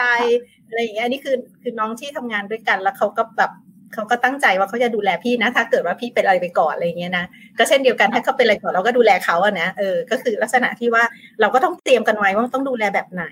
ต้องมีทักษะอะไรต้องเข้าใจเรื่องอะไรบ้างอย่างเงี้ยก็ต้องแบบเตรียมเตรียมให้แบบเข้าใจกันไว้ก่อนเนาะแล้วเดี๋ยวพอในหน้างานจริงมันอาจต้องไปศึกษาเพิ่มเติมอะไรเงี้ยอันนี้ก็ต้องเตรียมไว้ก่อนนะคะ แล้วก็รวมถึงคนที่เราจะปรึกษาด้วยค่ะ อาจจะมีหมอที่เรารู้จักเยอะนะ แต่หมอคนไหนที่เราคิดว่าเราจะสามารถที่จะคุยกับเขาได้ทุกเรื่อง สามารถที่จะปรึกษาในเชิงลึกได้ ว่าแบบถ้ามาถึงนาทีนี้เราควรยังไง แล้วรู้ว่าเขาจะสื่อสารที่ตรงไปตรงมากับเราอะ อันนี้ต้องมีค่ะ ซึ่งซึ่งก็คือหมอประคับประคองเนาะแต่ว่าเป็นหมอประคับประคองที่เราคุยได้นะคะ ซึ่งอันนี้สำหรับพี่พี่คิดว่าจำเป็นอะเพราะว่าไม่งั้นเนี่ยเราในช่วงที่เราเจ็บป่วยวาระสุดท้ายอะมันข้างในเราก็แกว่งนะ แล้วเราก็หลพี่เชื่อว่าทุกคนก็ไม่ได้อยากตายอะ่ะ แล้วเราก็ไม่เริ่มไม่ค่อยแน่ใจเนาะไอสิ่งที่เราเรียนรู้มามันอาจจะใช้ตอนนั้นไม่ได้นะ แต่การที่มีมิตรดีอะ่ะหรือคนที่เขาแบบเป็นที่ปรึกษาที่อยู่ข้างๆเราแล้วเขา เขา support เราอะหรือกระทั่งว่าเขารู้ว่าลึกๆเราปรารถนาอะไร แล้วเขาให้คำแนะนำที่มันสอดคล้องกับความต้องการของเรา อันนี้จะเป็นตัวช่วยที่ทำให้เราแบบเราเดินทางอย่างมั่นใจอะในช่วงท้ายของชีวิตนะซึ่งมันอาจจะเป็นปีสองปีหรือมากกว่านั้นเนี่ยแต่ว่ามันทำให้เส้นทางอันนั้นน่ะเราไม่ต้องเดินเดินไปแบบเดินเดินไปไปกับกลับอะเอออันนี้มันสำหรับพี่นะคือการเตรียมในเชิงส่งเสริมป้องกันค่ะ โอ้ยพี่ซุ้ยพอพอฟังแล้วค่ะ ขอนิดนึง พอเมื่อกี้พี่ซุ้ยพูดถึงหมอที่แบบเราจะปรึกษาได้เนาะเตยเห็นพอพอเตยทำวางแผนดูแลสุขภาพลงหน้าให้ให้คนทั่วไปอย่างเงี้ยเตยเห็นเลยค่ะว่าจะมีแบบเพนพอยต์อันหนึ่งที่สำคัญ คือหลายคนเนี่ยจะไม่ค่อยติดต่อกับหมายถึงว่า มีโรงพยาบาลประจำ แต่เหมือนว่าไม่ค่อยได้ติดต่อเข้าไปหรือไปพูดคุยกับโรงพยาบาลเนาะว่าแบบเออโรงพยาบาลนี้มี palliative care ไหมแล้วมีส่วนไหนที่ดูแลอยู่เหมือนเข้าเอาตัวเราเข้าไปเรียนรู้อะว่าโรงพยาบาลใกล้บ้านเราตรงนั้นเขามีหน่วยงานนี้ไหม หรือถ้าหากว่าเขายังไม่มีหรือยังไม่พร้อมที่จะเตรียมรับอย่างเงี้ยเราก็อาจจะต้องมุกตัวเราไปหาที่ที่เขามีรองรับตรงนี้เนาะก็อาจจะเป็นการเอื้อให้เราในระยะท้ายสำหรับคนที่โสดด้วยเหมือนกันนะคะ ในแง่ของการเตรียมตัวเนาะหลังจากที่ทำสุดเราใจแล้ว แล้วก็อยากที่จะเอาเอาเอ่อหลักฐานเออเป็นหนังสือการแสดงเจตจำนงของเราเนี่ยไปฝากไว้ที่โรงพยาบาลเราก็อาจจะต้องศึกษาในส่วนของสิทธิ์เราในโรงพยาบาลด้วยนิดนึงค่ะค่ะซึ่งซึ่งมันซึ่งเติมจากต่อเตยนิดนึงก็คือว่าที่ต้องทำแบบนั้นเนี่ยเพราะว่าระบบบ้านเรามันยังไม่มีสวัสดิการเนาะหรือมันระบบ palliative care มันยังเข้าไม่ถึงทุกคนอะมันเข้าได้ถึงคือเข้าถึงได้จำนวนหนึ่งแล้วก็เป็นส่วนน้อยอย่างเงี้ยค่ะเออซึ่งในวัยกอเตยแบบ ข้างหน้าก็อาจจะลงตัวแล้วก็ได้นะก็ต้องพึ่งพานโยบายสาธารณะต้องไปแบบนโยบายของกระทรวงสาธารณสุข มีการพัฒนาบุคลากรที่มันตอบโจทย์เรื่องนี้นะมันถึงจะทำให้สิ่งนี้เป็นไปได้เนาะซึ่งอันนี้ก็แบบเป็นเรื่องที่ต้องฝากไว้ด้วยเหมือนกันว่าทำยังไงให้ให้สังคมคอนเซิร์นเรื่องนี้มากขึ้น แล้วก็เตรียมเตรียมความพร้อมอะให้กับคนเนาะเออในในในอนาคตที่เขาจะแก่ไปข้างหน้าเนาะแล้วก็อาจจะมีโรคภัยไข้เจ็บได้อยู่ในเวลาสุดท้ายค่ะ เชิญค่ะเจนเมื่อกี้ขัดจังหวะไปสำหรับเพนนี่ ยังไงยังไงนะ เราก็ต้องถ้าไม่ตายตอนนี้นะ เราต้องเจอความแก่ความเจ็บ แน่นอนไม่ไม่อย่างใดอย่างหนึ่งอะไรอย่างเงี้ยค่ะ เราเราต้องเจอต้องเจอสิ่งนี้แล้วก็ เป็นสิ่งที่ที่หลีกเลี่ยงไม่ได้เนาะอืม หลีกเลี่ยงไม่ได้ แล้วก็ทำเราก็ต้องวางใจว่าเมื่อสิ่งนี้จะเกิดกับเราแล้วเราแบบ อย่าอย่าอย่าฝืน อย่าฝืนมันว่ามันจะไม่เกิดอะไรเงี้ยเราก็ต้องวางใจว่าสิ่งนี้มันจะต้องเกิดกับเราแน่ ๆ แล้วเราก็ต้องทำใจแล้วก็เตรียมใจไว้เลยว่าเออวันหนึ่งเราต้องเจอแบบนั้น แล้วก็พอถึงจริง ๆ ถ้าถ้าต้องเจ็บอย่างเงี้ยค่ะ หนีไม่พ้นก็คือเราต้องพึ่ง เราต้องพึ่งคนอื่นนี่แหละอเนาะถึงเราจะแบบสตรองดูแลตัวเองขนาดไหน จุดจุดหนึ่งคิดว่ายังไงเราก็ต้องพึ่งพิงคนอื่นเนาะ แล้วเวลาที่เราเจ็บหรือเราป่วย แล้วเราต้องพึ่งพิงคนอื่นแบบเนี้ยจินคิดว่า มันตรงนี้มันก็ทำให้ให้บางทีฝั่งหนึ่งของตัวตนเรานะ มันก็จะแบบดิ้นนิดนึงอะ่ะ เพราะว่าเราเคยทำอะไรด้วยตัวเองได้ แต่ว่าเราก็ต้องยอมรับว่าถึงจุดจุดหนึ่งเราแบบตัวตนเราก็ต้องน้อยลง แล้วก็ต้องยอมพึ่งพิงคนอื่นอะไรอย่างเงี้ยมันก็ยากเหมือนกันนะที่ ที่เราจะต้องยอมรับว่าเราจะต้องพึ่งพิงคนอื่น แล้วก็อ่อนอ่อนน้อมถ่อมตน เป็นคนแก่ที่น่ารักน่ารักให้ ให้เขาก็รักที่จะดูแลเราด้วยอะไรอย่างเงี้ยค่ะ อืมนะเจนเจนคิดไว้แบบนี้เลยว่า เอ๊ะถ้าเราอยากจะดูแลคนแก่คนหนึ่งเนี่ย คนแก่คนนั้นควรจะเป็นแบบไหนเจนก็อยากจะเป็นคนแก่ที่แบบ ใครๆก็อยากดูแลอะไรอย่างเงี้ยค่ะ ใคร ๆก็แวะมาเยี่ยมอะไรอย่างเงี้ย มาถามสารทุกข์สุขดิบ กับเราอะไรเงี้ยนะพอพอคิดไว้แบบนี้เราก็จะต้อง เราก็ต้องเหมือน เราก็ต้องจ่ายไปก่อนอะไรเงี้ยค่ะ ก็ต้องทำต้องทำแบบนี้ก่อนเนาะสร้างความสัมพันธ์ที่ดีแบบหมอเต้ยว่าว่าแบบไม่ไปรบราค่าฟันกับใคร ไม่งั้นคือช่วงท้ายเราก็เราก็ไม่รู้เลยว่าจริง ๆ ใครจะเป็นคนที่ดูแลเราในช่วงท้าย เราจะต้องพึ่งพิงใครอะไรเงี้ย เพราะว่าเอาเข้าจริง ๆ คือ มันเป็นเหตุการณ์ที่เราไม่ไม่คาดเดาไว้ก่อนไม่ได้เลยเนาะถึงถึงจะเตรียมเตรียมตัวเองดี การเตรียมตัวเองเนี่ยดีมาก แต่ว่าสุดท้ายก็คือ เราก็คิดเจงคิดว่าเราต้องต้องวางใจพอสมควรอะว่าจุดจุดหนึ่งเราก็จะต้องอ่อนแอ แล้วก็ยอมพึ่งพิงคนอื่นเนาะแล้วก็ตรงนี้เจงก็คิดว่ามันสำคัญตรงที่เราก็จะได้ทำตัวให้มันอะไรเดียน่ารัก เออน่ารักให้คนอยากดูแลเราอะไรอย่างเงี้ยค่ะ อืม แต่ที่สำคัญก็คือเราก็ต้องพอเป็นแบบนี้ พอเราน่ารักเจนคิดว่าเราก็จะเหมือนพี่ซุยน่ารักอะพี่ซุยก็จะมีคนอยากดูแลพี่ซุยอะ เจนเข้าใจเลยว่าทำไมการถึงอยากดูแลพี่ซุยช่วงท้าย หรือแม้กระทั่งถ้าเราอยู่ใกล้พี่ซุยเราก็อยากเป็นคนไปดูแลพี่ซุยเพราะว่าปัจจุบันพี่ซุยน่ารักแล้วก็เข้าใจน้องๆอะไรอย่างเงี้ยค่ะ เนี่ยมันเป็นผลที่ทำให้เห็นว่า ก็พี่ซุยน่ารักแบบนี้ มันก็เลยทำให้มีคนอยากดูแลพี่ซุยมากมายในช่วงถ้าพี่ซุยจะแก่หรือพี่ซุยจะตายอะไรเงี้ย มันก็เป็นภาพสะท้อนว่า เออแล้วนะปัจจุบันนี้เราเป็นแบบไหนอะไรเงี้ย มันก็จะมีคนดูก็จะทำให้มีคนดูแลเราในช่วงนั้น เนี่ยมันเป็นภาพสะท้อนของกันและกันมาก อืมสำหรับเจน อืม แล้วก็ฟังแล้วน้ำตาซึมเลยเออจริง ๆ เพราะว่าเพราะว่าทุกวันนี้ที่ที่เห็นแบบนี้ เพราะว่าเราก็มีภาพพี่ซุยเป็นภาพตัวอย่างแบบนี้แหละ อืมใช่ไหมคือ เอาเข้าจริงถ้าพี่ซุยเป็นคนไม่น่ารักก็ไม่มีใครอยากดูแลพี่ซุยหรอกถูกไหมทุกคนก็จะเกี่ยงกันว่าแบบ ใครจะเป็นคนดูแลพี่ซุยอย่างเงี้ย มันก็เป็นภาพสะท้อนแบบนี้แหละ อืม อืม แล้วก็ แล้วก็ทุกคนก็คิดว่าแบบโอ้ดูแลพี่ซุยไม่น่าจะยากอยู่แล้วอะใช่ไหมเพราะว่าพี่ซุยน่ารักแบบนี้อะไรเงี้ย มันก็เป็นก็เป็นภาพแบบเนี้ยค่ะซึ่งจริง ๆ พอเจนพูดอันเนี้ยก็เลยจะย้อนกลับไปที่เต้ยพูดอันแรกก็แหละว่าสำหรับพี่อะเรื่องเงินก็สำคัญนะ แต่ไม่ใช่สำคัญที่สุด การสร้างวิถีชีวิตที่เชื่อมโยงผู้คนน่ะ แล้วทำให้เรามีความสัมพันธ์ที่ดี อันเนี้ยสำคัญที่สุดเลย ยิ่งถ้าเราเป็นโสดอะ อย่างที่เมื่อกี้เจนบอกเลยว่า ถ้าเราไม่ได้มีวิถีชีวิตที่ดูแลคนอื่น หรือเชื่อมโยงกับผู้คนอะ แล้วในนาทีสุดท้ายท้ายๆของชีวิตอะ แล้วเราหวังว่าเพื่อนบ้านเขาจะแบบว่า เธอเป็นอะไรหรือเปล่า อยากกินอะไรไหมจะเอามาแขวนไว้ให้หน้าบ้าน มันไม่มีภาพนั้นหรอก มันเป็นไปไม่ได้ใช่ป่ะอืม แต่ว่าพอเราแบบเราเราอยู่กับผู้คนอะ แล้วเราดูแลกันใส่ใจกันอะ มันก็จะมีภาพนั้นเองโดยปริยาย เออเราเนี่ยพี่จำได้เลยช่วงโควิด เนี่ยแบบ ก็เลยบอกเออมันมันมันใช่มากๆนะมันพิสูจน์มาในช่วงโควิด ว่าเออบางช่วงที่เราออกไปไหนไม่ได้ ก็จะแบบ พี่เอาอะไรไหมอยากกินอะไรหรือเปล่าพอแบบพอเราไลน์ไปบอกว่าไม่สบายก็จะแบบเออพี่มียาหรือยังคนนู้นก็จะเอาอันนี้มาให้คนนั้นก็เอามะนาวมาแขวนมะนาวน้ำผึ้งเลยค่ะพี่อีกคนก็เอาอันนั้นมาคือเนี่ยมันเป็นสังคมที่แบบ เออ เราไม่จำเป็นต้องบ้านอยู่ติดกันอะ เราไม่จำเป็นต้องเป็นคนแบบ จังหวัดเดียวกันหรืออำเภอเดียวกันอะแต่ว่าเราสร้างความสัมพันธ์กับผู้คนที่ทำให้ทุกๆการพบเจอของเราอะมันทำให้มันเป็นช่วงเวลาที่ดีอะเออแล้วเมื่อวันหนึ่งที่เราต้องพึ่งพาใครอะพี่คิดว่าทุกคนเหล่านี้เขาจะไปแบบเขาจะอยู่รอบตัวเราไปหมดเลยอะแล้วพอเขาแค่แบบว่าเขาเข้ามาสนับสนุนเราเพียงเล็ก ๆ น้อยๆอะมันก็ไม่ต้องเป็นภาระแบบแบบเหมือนกับเอาภาระทั้งก้อนไปโยนให้คนใดคนหนึ่งเนาะแต่มันก็คือแบบเออคนรอบข้างเราเขาก็เฉลี่ยไปอะแล้วมันก็ไม่ได้หนักเขาอะ เออเพราะว่าเขาก็แค่ทำนิดนึงอะเเออแต่ว่าแต่ละคนมาช่วยทำนิดนึงอะ มันก็เลยทำให้เราอยู่ได้อะพี่รู้สึกว่า อันนั้นคือภาพที่ที่ที่รู้สึกมันมันทำให้ชีวิตบั้นปลายของเรามันเป็นหลักประกันมากมากที่สุดเนาะเออแล้วก็อีกอีกอันหนึ่งที่เมื่อกี้เจนพูดแล้วทำให้พี่นึกถึงเลยก็คือว่า เออแบบ เวลาที่แบบเออนึกถึงแม่ตัวเองเนาะแม่เนี่ยเป็นคนแก่ที่ดูแลง่ายมากค่ะ แม่เป็นพาร์กินสันมา 29 ปีเนาะแล้วแบบ แม่กลับกลายเป็นคนที่มี EQ ดีมากอะเออ ในขณะที่แบบเขานอนอยู่บนเตียงอะแต่เวลาเรามีความทุกข์เราแบบ เรามีเรื่องไม่สบายใจอะเขาคือคนที่ทำให้เรายิ้มได้ เออ แล้วเขาคือคนที่รับฟังแล้วก็แบบให้กำลังใจอะเออ เรารู้สึกว่าเฮ้ยถ้าเราเป็นคนแก่แบบในในในสภาพแบบนั้นเนาะที่แบบ อืมต่อให้เรา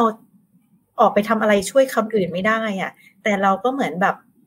เราเป็นหลักใจให้ผู้คนได้อะเออ อันนี้พี่คิดว่ามันก็จะทำให้เราได้ใช้ชีวิตบั้นปลายอย่างมีความหมายเนาะเออ มีความหมายในแง่ที่ว่ามันแบบ เออ มัน มันเป็น มันเป็นที่ยึดเหนี่ยวเนาะ เออ ให้กับคนรอบข้างของเราอะไรเงี้ย พี่คิดว่า อันนี้มันจะทำให้ชีวิตของเราเนี่ย มันไม่ได้เพียงแค่เป็นคนแก่ที่กำลังจะถูกลืมอะเออ เนาะ แต่ว่าเป็น เป็นคนแก่หรือคนป่วยที่เขาก็ยังมีคุณค่าในแบบของเขาอะเออ เนาะอันนี้ก็เป็นอีกส่วนหนึ่งที่พี่คิดว่ามันคือของขวัญนะที่จะทำให้เราสามารถที่จะเผชิญกับช่วงเวลาสุดท้ายของชีวิตแบบคนโสดเนี่ยได้โดยที่เรารู้สึกว่าเรายังยิ้มได้อะแล้วเราก็รู้สึกเรายอมรับการที่มันจะการจากการการจากโลกนี้ไปอะมันจะเป็นส่วนหนึ่งที่ทำให้เรารู้สึกว่าแบบ เออมันถึงเวลาของมันอะ ฉันไปแล้วนะบายบายนะ โอเค ทุกคนแฮปปี้นะ อยู่กันโอเคนะ อะไรอย่างเงี้ยคือมันคงเป็นฉากที่แบบ อืมเราเราเรายินดีที่จะเดินจากไปได้ง่ายขึ้นอะไรอย่างเงี้ยค่ะ อันนี้สำหรับพี่น้ำคือก็ก็เป็นการเตรียมใจด้วยส่วนหนึ่งค่ะ พอเราตั้งโจทย์จากคำว่าเตรียมตัวตายเนาะแต่พอมาพูดคุยอะค่ะแต่เห็นว่าแบบแท้จริงแล้วมันไม่ใช่แค่เราเตรียมตัวตายอะ แต่แต่คำถามนั้นมันกลับตั้งเราเพื่อมาตอบวันนี้มากกว่าว่า เราจะใช้ชีวิตของเราวันนี้ยังไง เราจะมีความสัมพันธ์โอ้โหสั่นไหวข้างในมากเลยตอนนี้ เราจะมีความสัมพันธ์ที่ที่ดีกับผู้คนรอบข้างที่สั่นไหวเพราะว่าอย่างนี้ค่ะขอแชร์นิดนึง เตยเนี่ยเป็นคนที่ไม่เคยวางใจในระยะท้ายเลย เพราะว่าเราเราอาจจะเพราะว่าด้วยอายุเราน้อย แล้วมันก็ยังมีเรื่องที่แบบเข้ามาข้างในเราเยอะเนาะยังไม่นิ่งพอ แล้วมันก็มีวันหนึ่งที่เตยได้คุยกับพี่เจนด้วยเนี่ยแหละเตยจำได้เลยวันนั้นมันมันเป็นวันที่เรารู้สึกว่าเรากลัวความโดดเดี่ยวในการจากไปในตอนท้ายมาก ถ้าเราต้องอยู่คนเดียว แล้วมันก็มีคำถามขึ้นมาจากจากที่เพื่อที่อีกคนหนึ่งของพีทูเดย์ค่ะพี่เป็ดถามเตยขึ้นมาว่าก็เตยแบบวันนี้ก็เตยทำมันอย่างดีพอหรือยัง ทำสิ่งดีๆ ให้คนรอบข้างดีพอหรือยังโหมันเป็นคำที่แบบสั่นอยู่ข้างในเรามากเลยอะแล้วมันก็ตอบสิ่งที่มันตอบคำถามเตยคือวันนี้พี่ซุยกับพี่เจสะท้อนสิ่งนั้นออกมา แล้วเตยเห็นความสวยงามของของการมีชีวิตของคนน่ะว่าเราไม่ได้เราไม่ได้เกิดมาเพื่อที่จะอยู่คนเดียวเราไปอย่างโดดเดี่ยวอะเราเกิดมาเพื่อที่จะแบบรักคนอื่นได้มากมาย แล้วก็อบรับความรักของคนอื่นได้อีกมากมาย ซึ่ง ซึ่งสุดท้ายแล้วค่ะ มันไม่ได้มันไม่ได้น่ากลัวเลย มันไม่ได้ทำให้เราแบบ ถึงขนาดกับว่า ฉันจะเป็นทุกข์มากมายเมื่อเราต้องแก่ตัวไป ถ้าเรามองเห็นความรัก ของผู้คนรอบข้างเรา เราทำทำตัวน่ารักหรือยังในวันนี้อันนี้เป็นคำถามที่เตยได้ถามตัวเองนะคะ ว่าเราทำตัวน่ารักมากพอหรือยัง หรือเรายังเรายังขี้วีนขี้ขี้วีนแล้วก็บัดหมางกับคนอื่นอยู่หรือเปล่าเนี้ยมันก็ชวนให้เรากลับมาเห็นวันนี้ค่ะ ทีนี้ก่อนที่เราจะจากไปวันนี้อาจจะอยากเชิญชวนทุกคนให้ฝากถึงท่านผู้ชมของเราที่กำลังชมไลฟ์วันนี้อยู่นิดนึงค่ะ มีอะไรอยากฝากถึงพวกเขาบ้างค่ะ ให้ให้ให้เกียรติน้องเล็กก่อนแล้วกันนะคะ เชิญหัวเต้ยก่อนดีกว่าค่ะโอ้ยวันนี้นี่ขอบคุณกอตเลยที่ชวนมาออกไลฟ์ด้วยเลยนะครับ เหมือนเออเราก็เห็นว่ามันก็มีหลาย ๆ ไอเดียที่เรายังไม่ได้ได้เตรียมหรือว่าได้คิดเนาะพอคิดแล้วเราก็รู้สึกว่า เออมัน มันก็สะท้อนวิธีการใช้ชีวิตของเราในทุก ๆ วันอะเพราะว่าเออแน่นอนว่าก่อนจะถึงวันนั้นเนี่ย ภาพที่เราอยากให้เกิดมันคืออะไรเนี่ยาพภาพนั้นมันต้องเตรียมตัว แล้วมันก็หลายครั้งมันใช้ทั้งชีวิตในการเตรียมนั้น เช่นถ้าเราอยากให้เราอยู่ท่ามกลางผู้คนที่รายล้อมเราด้วยความรักเป็นมิตรเนาะมันก็คงต้องทำกับเขาไปก่อนนะเหมือนจ่ายราคาไปก่อนเหมือนที่พี่เจนว่าอย่างเงี้ยครับ อันนึงที่ผมอยากฝากแล้วก็คิดว่าเป็น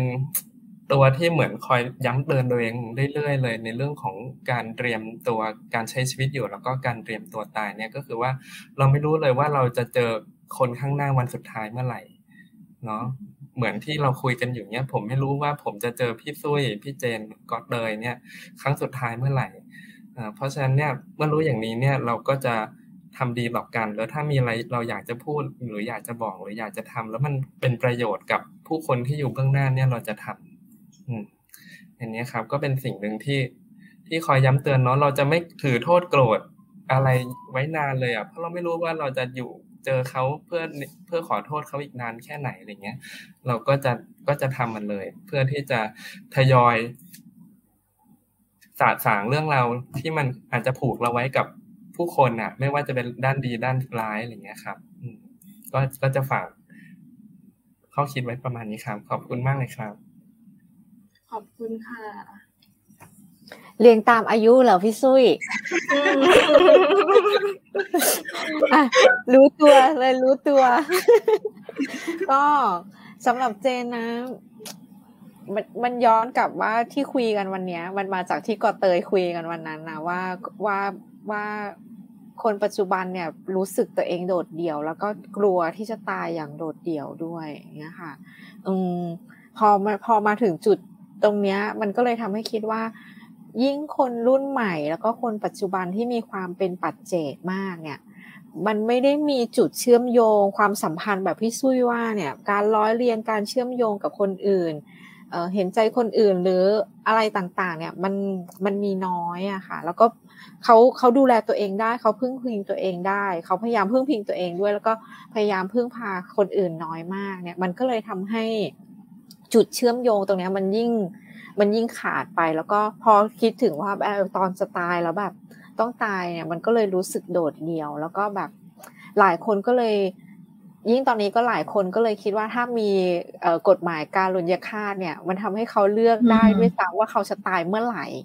ที่ไหนเวลาไหนไม่ต้องแก่ตาย ไม่ต้องเจ็บตาย เพื่อที่จะได้ไม่ต้องมีใครมาต้องดูแลฉันอะไรเงี้ย มันก็เลยเชื่อมไปถึงตรงนี้ด้วยนะคะว่าว่าจริง ๆแล้วเนี่ยเราอาจจะไม่ไว้วางใจกับความตายที่มันจะเกิดขึ้นอะไรเงี้ยค่ะ แล้วก็อืมพอยิ่งความตายมันเป็นสิ่งที่คาดไม่ได้เนาะรู้ไม่รู้ด้วยว่าจะตายเมื่อไหร่อย่างไรเนี่ย มันก็เลยทำให้ คนเราที่อยากจะควบคุมหรือจัดการเนี่ย ก็อยากจะให้มันอยู่ในการควบคุมแล้วก็จัดการได้ เราควบคุมจัดการไม่ได้ตั้งแต่เราแก่แล้วเราเจ็บด้วยซ้ำอะไรอย่างเงี้ยค่ะเนาะดังนั้นเจนคิดว่าสิ่งที่อยากจะฝากก็คือแบบไว้วางใจเถอะว่าสิ่งนี้จะเกิดขึ้นกับเราแน่นอนอืมแต่ว่าเราเราเตรียมตัวได้ในปัจจุบันว่าเราเราอยากจะให้มันเกิดแล้วมันออกมาในรูปแบบไหน เราห้ามไม่ได้ที่มันจะเกิดกับเราแต่ว่าจริงคิดว่าเราออกแบบได้ อย่างเช่นพี่ซุยกำลังออกแบบให้พวกเราดูในตอนนี้อย่างเงี้ยค่ะ ว่าเออออกแบบแบบนี้แบบนี้นะ แล้วก็ปลายทางมันจะไปสู่การเป็นแบบนั้น ถ้าเราออกแบบตอนนี้ดีแล้วก็ใช้ชีวิตตอนนี้ดี ก็ขอให้ไว้วางใจเถอค่ะว่าบั้นปลายเนี่ยเราจะได้ในแบบที่เราออกแบบไว้อะไรเงี้ยค่ะเนาะก็ฝากประมาณนี้ค่ะ ฟังที่เต้ยกับเจนพูดแล้วไม่รู้จะจบอะไรเลยอะรู้สึกก็แบบว่าโอ้ทุกสองทั้งสองคนพูดได้ดีมากแล้วเนาะก็เห็นด้วยกับเต้ยแล้วก็เจนเลยค่ะ แล้วก็สำหรับพี่แล้วคิดว่าเวลาที่เราพูดคำว่าโสดอะอืม เรามักจะมองมันแยกออกจากชีวิตเนาะหรือเวลาเราว่าพูดเรื่องตาย เราก็มักจะแยกออกจากช่วงที่เรายังมีชีวิตสุขสบายดีอยู่อะไรอย่างเงี้ยค่ะ แต่ว่าพี่คิดว่าถ้าเราจะเตรียมตัวให้ดีเนี่ย คืออยากให้มองชีวิตมันเป็นองค์รวมมากขึ้นนะคะเออ พี่พี่มักจะเปรียบเทียบเหมือนกับว่า เหมือนในช่วงที่เรา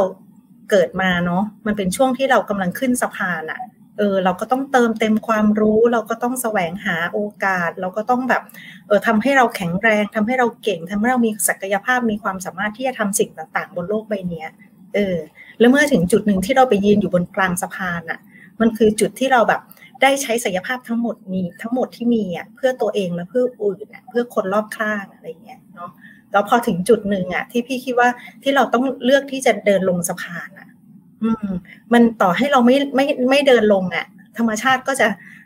พาเราไปต้องลงสะพานอยู่ดี เออ เราก็ต้อง เอ๊ะเราจะลงสะพานยังไงอะที่ไม่ให้เราหกล้มใช่ไหมหรืออย่างน้อยว่าเออเส้นทางที่เราเดินไปอะมันไม่ขรุขระจนเกินไป เออ พี่คิดว่าอันนี้เป็นสิ่งหนึ่งที่แต่ละคนต้องตั้งคำถามกับตัวเองว่าชีวิตตอนเนี้ย เรามาถึงจุดไหนของสะพาน เนาะมันไม่ได้อาจจะแต่ละคนอาจจะอยู่ที่อายุที่มันไม่เท่ากันเนาะเออเราเลือกได้อะว่าณตอนนี้เราคิดว่าเราอยู่ตรงไหนของสะพาน แล้วเราอยากจะเดินลงสะพานนี้แบบไหน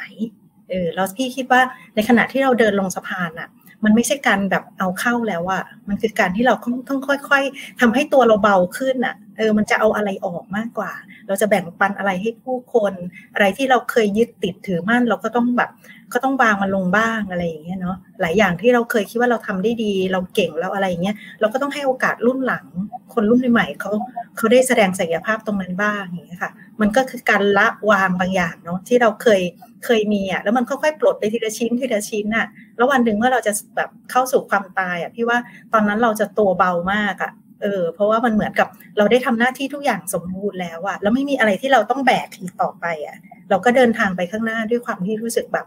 เออมันชีวิตมันโอเคอะแล้วมันก็ถึงถึงเวลาที่เราต้องจากโลกนี้ไปแล้วอะไรเงี้ยเอออันนี้มันก็เป็นสิ่งหนึ่งที่พี่คิดว่ามนุษย์ทุกคนก็คงปรารถนาช่วงเวลาแบบเนี้ยเพียงแต่อาจจะยังไม่ได้แบบมีเวลามานั่งลง แล้วก็ทบทวนแล้วก็แบบให้ความสำคัญกับมันจริงๆอะว่าเราจะดูแลชีวิตเราในแต่ละช่วงยังไงเนาะเพื่อให้ชีวิตเราเเรียนรู้ที่จะเติบโตแล้วก็จากไปอย่างงดงามค่ะขอบคุณค่ะการคุยกันของเราวันนี้ค่ะ มันทำให้เตยเห็นอย่างหนึ่งจาก การที่มันมีไมเซ็ตตอนแรกนะชุดความคิดบางอย่าง แล้วก็สิ่งที่เราอยู่กับอยู่กับสังคมของเรามาตลอดอะพอตอนนี้ค่ะ สิ่งที่ตกตะกอนได้คือ คนโสดไม่ได้เท่ากับคนที่โดดเดี่ยวอะแล้วก็คนที่ไม่มีคนรักไม่ได้แปลว่าไม่มีความรักอะเราเราเรามีความรักมากมายมหาศาลให้กับผู้คนรอบข้างเราแม้กระทั่งคนที่ยังชมไลฟ์ตัวอยู่ตอนนี้ค่ะ เราก็มีความรักให้เขาแล้วเราเชื่อว่าสิ่งเนี้ย เตยเตยเชื่อมั่นในพลังของความรักมากเลยนะ กับความสัมพันธ์ที่ดีอะว่ามันจะนำพาให้เราให้เราได้ตายดีจริง ๆ แล้วยิ่งเราได้เตรียมตัวก่อนตายอะค่ะ มันจะยิ่งทำให้เราได้ตายดีในแบบที่เราปรารถนา ไม่ว่าวันนี้คุณจะเลือกชีวิตของคุณให้อยู่ในสถานะไหนก็ตาม วันนี้คุณอาจจะเลือกความเป็นโสด คุณอาจจะเลือกการมีคู่หรือการมีชีวิต หรือคุณจะเป็นใครก็ตามบนโลกใบนี้ ไม่ว่าคุณจะอยู่ตรงไหนของโลกใบนี้ ความตายเป็นสิ่งที่เราหลีกเลี่ยงไม่ได้ค่ะ เราต้องเจอมันในวันสุดท้ายของชีวิตเรา แต่สิ่งที่เราโชคดีคือวันนี้ที่เราอยู่ตรงนี้นะวินาทีนี้ เรารู้แล้ววันหนึ่งเราจะตาย แล้วเรามีโอกาสได้เตรียมตัวตาย ทุกคนมีโอกาสในการเตรียมตัวตายแล้ว ขอให้ใช้โอกาสนี้ของคุณอย่างคุ้มค่าและเต็มที่ที่สุดนะคะ วันนี้พวกเราสี่คนต้องขอลาไปก่อนเนาะ แต่ว่าก่อนที่จะจากไปค่ะขอขายของนิดนึงค่ะนะคะ ก่อนที่จะจากไปขออนุญาตที่จะ ขายของนิดนึงค่ะ Peaceful Death เรานะคะ เราก็มีวงแบบนี้มาตลอดเนอะเบาใจ Classroom ค่ะ แต่ว่าเรากำลังมีอีเวนต์ใหญ่มากๆเลยค่ะ ที่จะเกิดขึ้นในเดือนพฤศจิกายนนี้นะคะ คือเบาใจ Festival จับมือไว้เบาใจไปด้วยกันค่ะ วันที่ 19ถึง21 พฤศจิกายนนี้นะคะ ให้ทุกคนเตรียมพร้อมนะคะ พบกับ 12 เวิร์กช็อป แล้วก็ 4 ไลฟ์สดนะคะ เรียนรู้ชีวิตและความตาย และเรื่องของชุมชนกรุณาเหมือนที่พวกเราคุยกันไปในวันนี้ว่าเอการสร้างชุมชนกรุณา มันจะเกิดขึ้นได้อย่างไร การมอบความรักให้กับผู้คนรอบตัวเรา เราจะเริ่มต้นยังไงดีนะคะ โดยที่เวิร์กช็อปเนี่ยมีแบ่งเป็นหลาย part มากเลยค่ะ ไม่ว่าจะเป็นสักครู่นะคะ ไม่ว่าจะเป็นนะคะเบาใจ Life Unlock นะคะ มาปลดล็อกชีวิตด้วยไพ่ฤดูฝนเพื่อทบทวนชีวิตนะคะ เบาใจ Plan ค่ะ วางแผนเบาใจด้วยสมุดเบาใจมีถึง3เวิร์กช็อปด้วยกันนะคะ รวมไปถึงเบาใจ Care ค่ะ พื้นที่เบาใจให้เราได้ดูแลดูแลใจกันนะคะ รวมถึงเบาใจไลฟ์ค่ะ แบ่งปันเรื่องราวเบาใจถ่ายทอดให้ดูกันทุกคนเลยนะคะ รวมไปถึงเบาใจ Talk ค่ะ สุนทรียสนทนาเรื่องชีวิตและความตายนะคะ สามารถที่จะลงทะเบียนได้ตอนนี้แล้วนะคะเวิร์กช็อปละ 50 บาทเท่านั้นเองนะคะ โดยคุณจะได้รับสมุดเบาใจไปด้วยนะคะ ส่งตรงถึงบ้านเลยนะคะ และสำหรับอีกกิจกรรมหนึ่งค่ะ ที่อยากให้ทุกคนได้มีส่วนร่วมนะคะ คือการบริจาคสมทบทุนการจัดกิจกรรมชุมชนกรุณาเพื่อการอยู่และตายดีค่ะ 5,000 บาทนะคะ จะได้รับชิ้นงานศิลปะภาพดอกไม้ทับ 1 ชิ้นค่ะ สามารถสอบถามรายละเอียดเพิ่มเติมได้ที่ p e a c e f u l d a y นะคะ นี่ผลงานนะคะ ตามนี้เลยค่ะ มีติดจองไปแล้ว 2 ผลงานนะคะ ยังเหลืออีก 5 ผลงานสวยงามนะคะ สามารถเข้ามาจองกันได้นะคะ และสำคัญที่สุดค่ะ เบาใจ Family ค่ะ เมื่อกี้เมื่อสักครู่นี้พี่ซุ้ยพูดถึงสมุดเบาใจกันไปแล้วเนอะหลาย ๆ คนก็น่าจะได้ลองได้ลองทำกันแล้วนะคะ แต่ถ้าหากว่าใครที่รู้สึกว่าอยากได้รับบริการแบบส่วนตัวส่วนตัวเลยนะคะ เพื่อวางแผนการดูแลสุขภาพล่วงหน้า ให้กับระยะท้ายของชีวิตสำหรับรายบุคคลและครอบครัว ก็สามารถติดต่อมาได้ที่เบาใจ Family นะคะ เรามี Death Planner คอยดูแลทุกท่านอยู่นะคะ และนี่คือช่องทางติดต่อของเราค่ะ ไม่ว่าจะเป็น p e a c e f u l Death Fan Page นะคะ มีเรื่องราวมากมายอยู่ในเพจของเราค่ะ รวมไปถึงการซื้อสมุดเบาใจค่ะ สามารถสั่งซื้อได้ที่Peaceful Death Shopee นะคะ ร้านเบาใจของ Peaceful Death ค่ะ p e a c e f u l Death YouTube Channel นะคะ มีเรื่องราวมากมายเกี่ยวกับความรู้ในเรื่องของการดูแลแบบต่างๆนะคะ ทั้งคนป่วยผู้ดูแลรวมไปถึงผู้สูญเสียด้วยนะคะ ฝากเพจของเบาใจ Family ไว้ด้วยนะคะ สแกน QR Code ได้เลยค่ะ รวมถึงเว็บไซต์ของเบาใจ .co นะคะ ในนั้นจะมีสมุดเบาใจแบบออนไลน์ให้ทำแล้วก็มีสมุดเบาใจให้ดาวน์โหลดแบบ PDF ด้วยค่ะ รวมไปถึง เว็บไซต์ของ Peaceful Date ค่ะ www.peacefuldate.co เรามีเรื่องราวมีความรู้มากมายที่เกี่ยวกับชุมชนกรุณาให้คุณได้เข้าไปศึกษาเรียนรู้เพิ่มเติม ก็สำหรับวันนี้ค่ะก็เตยและพี่ซุยพี่เจน หมอเตยขอลาทุกคนไปก่อน ขอให้ทุกคนฝันดีและมีความเบาใจกันทุกๆคนนะคะ สวัสดีค่ะค่ะ สวัสดีค่ะ ขอบคุณทุกคอมเมนต์ด้วยนะคะ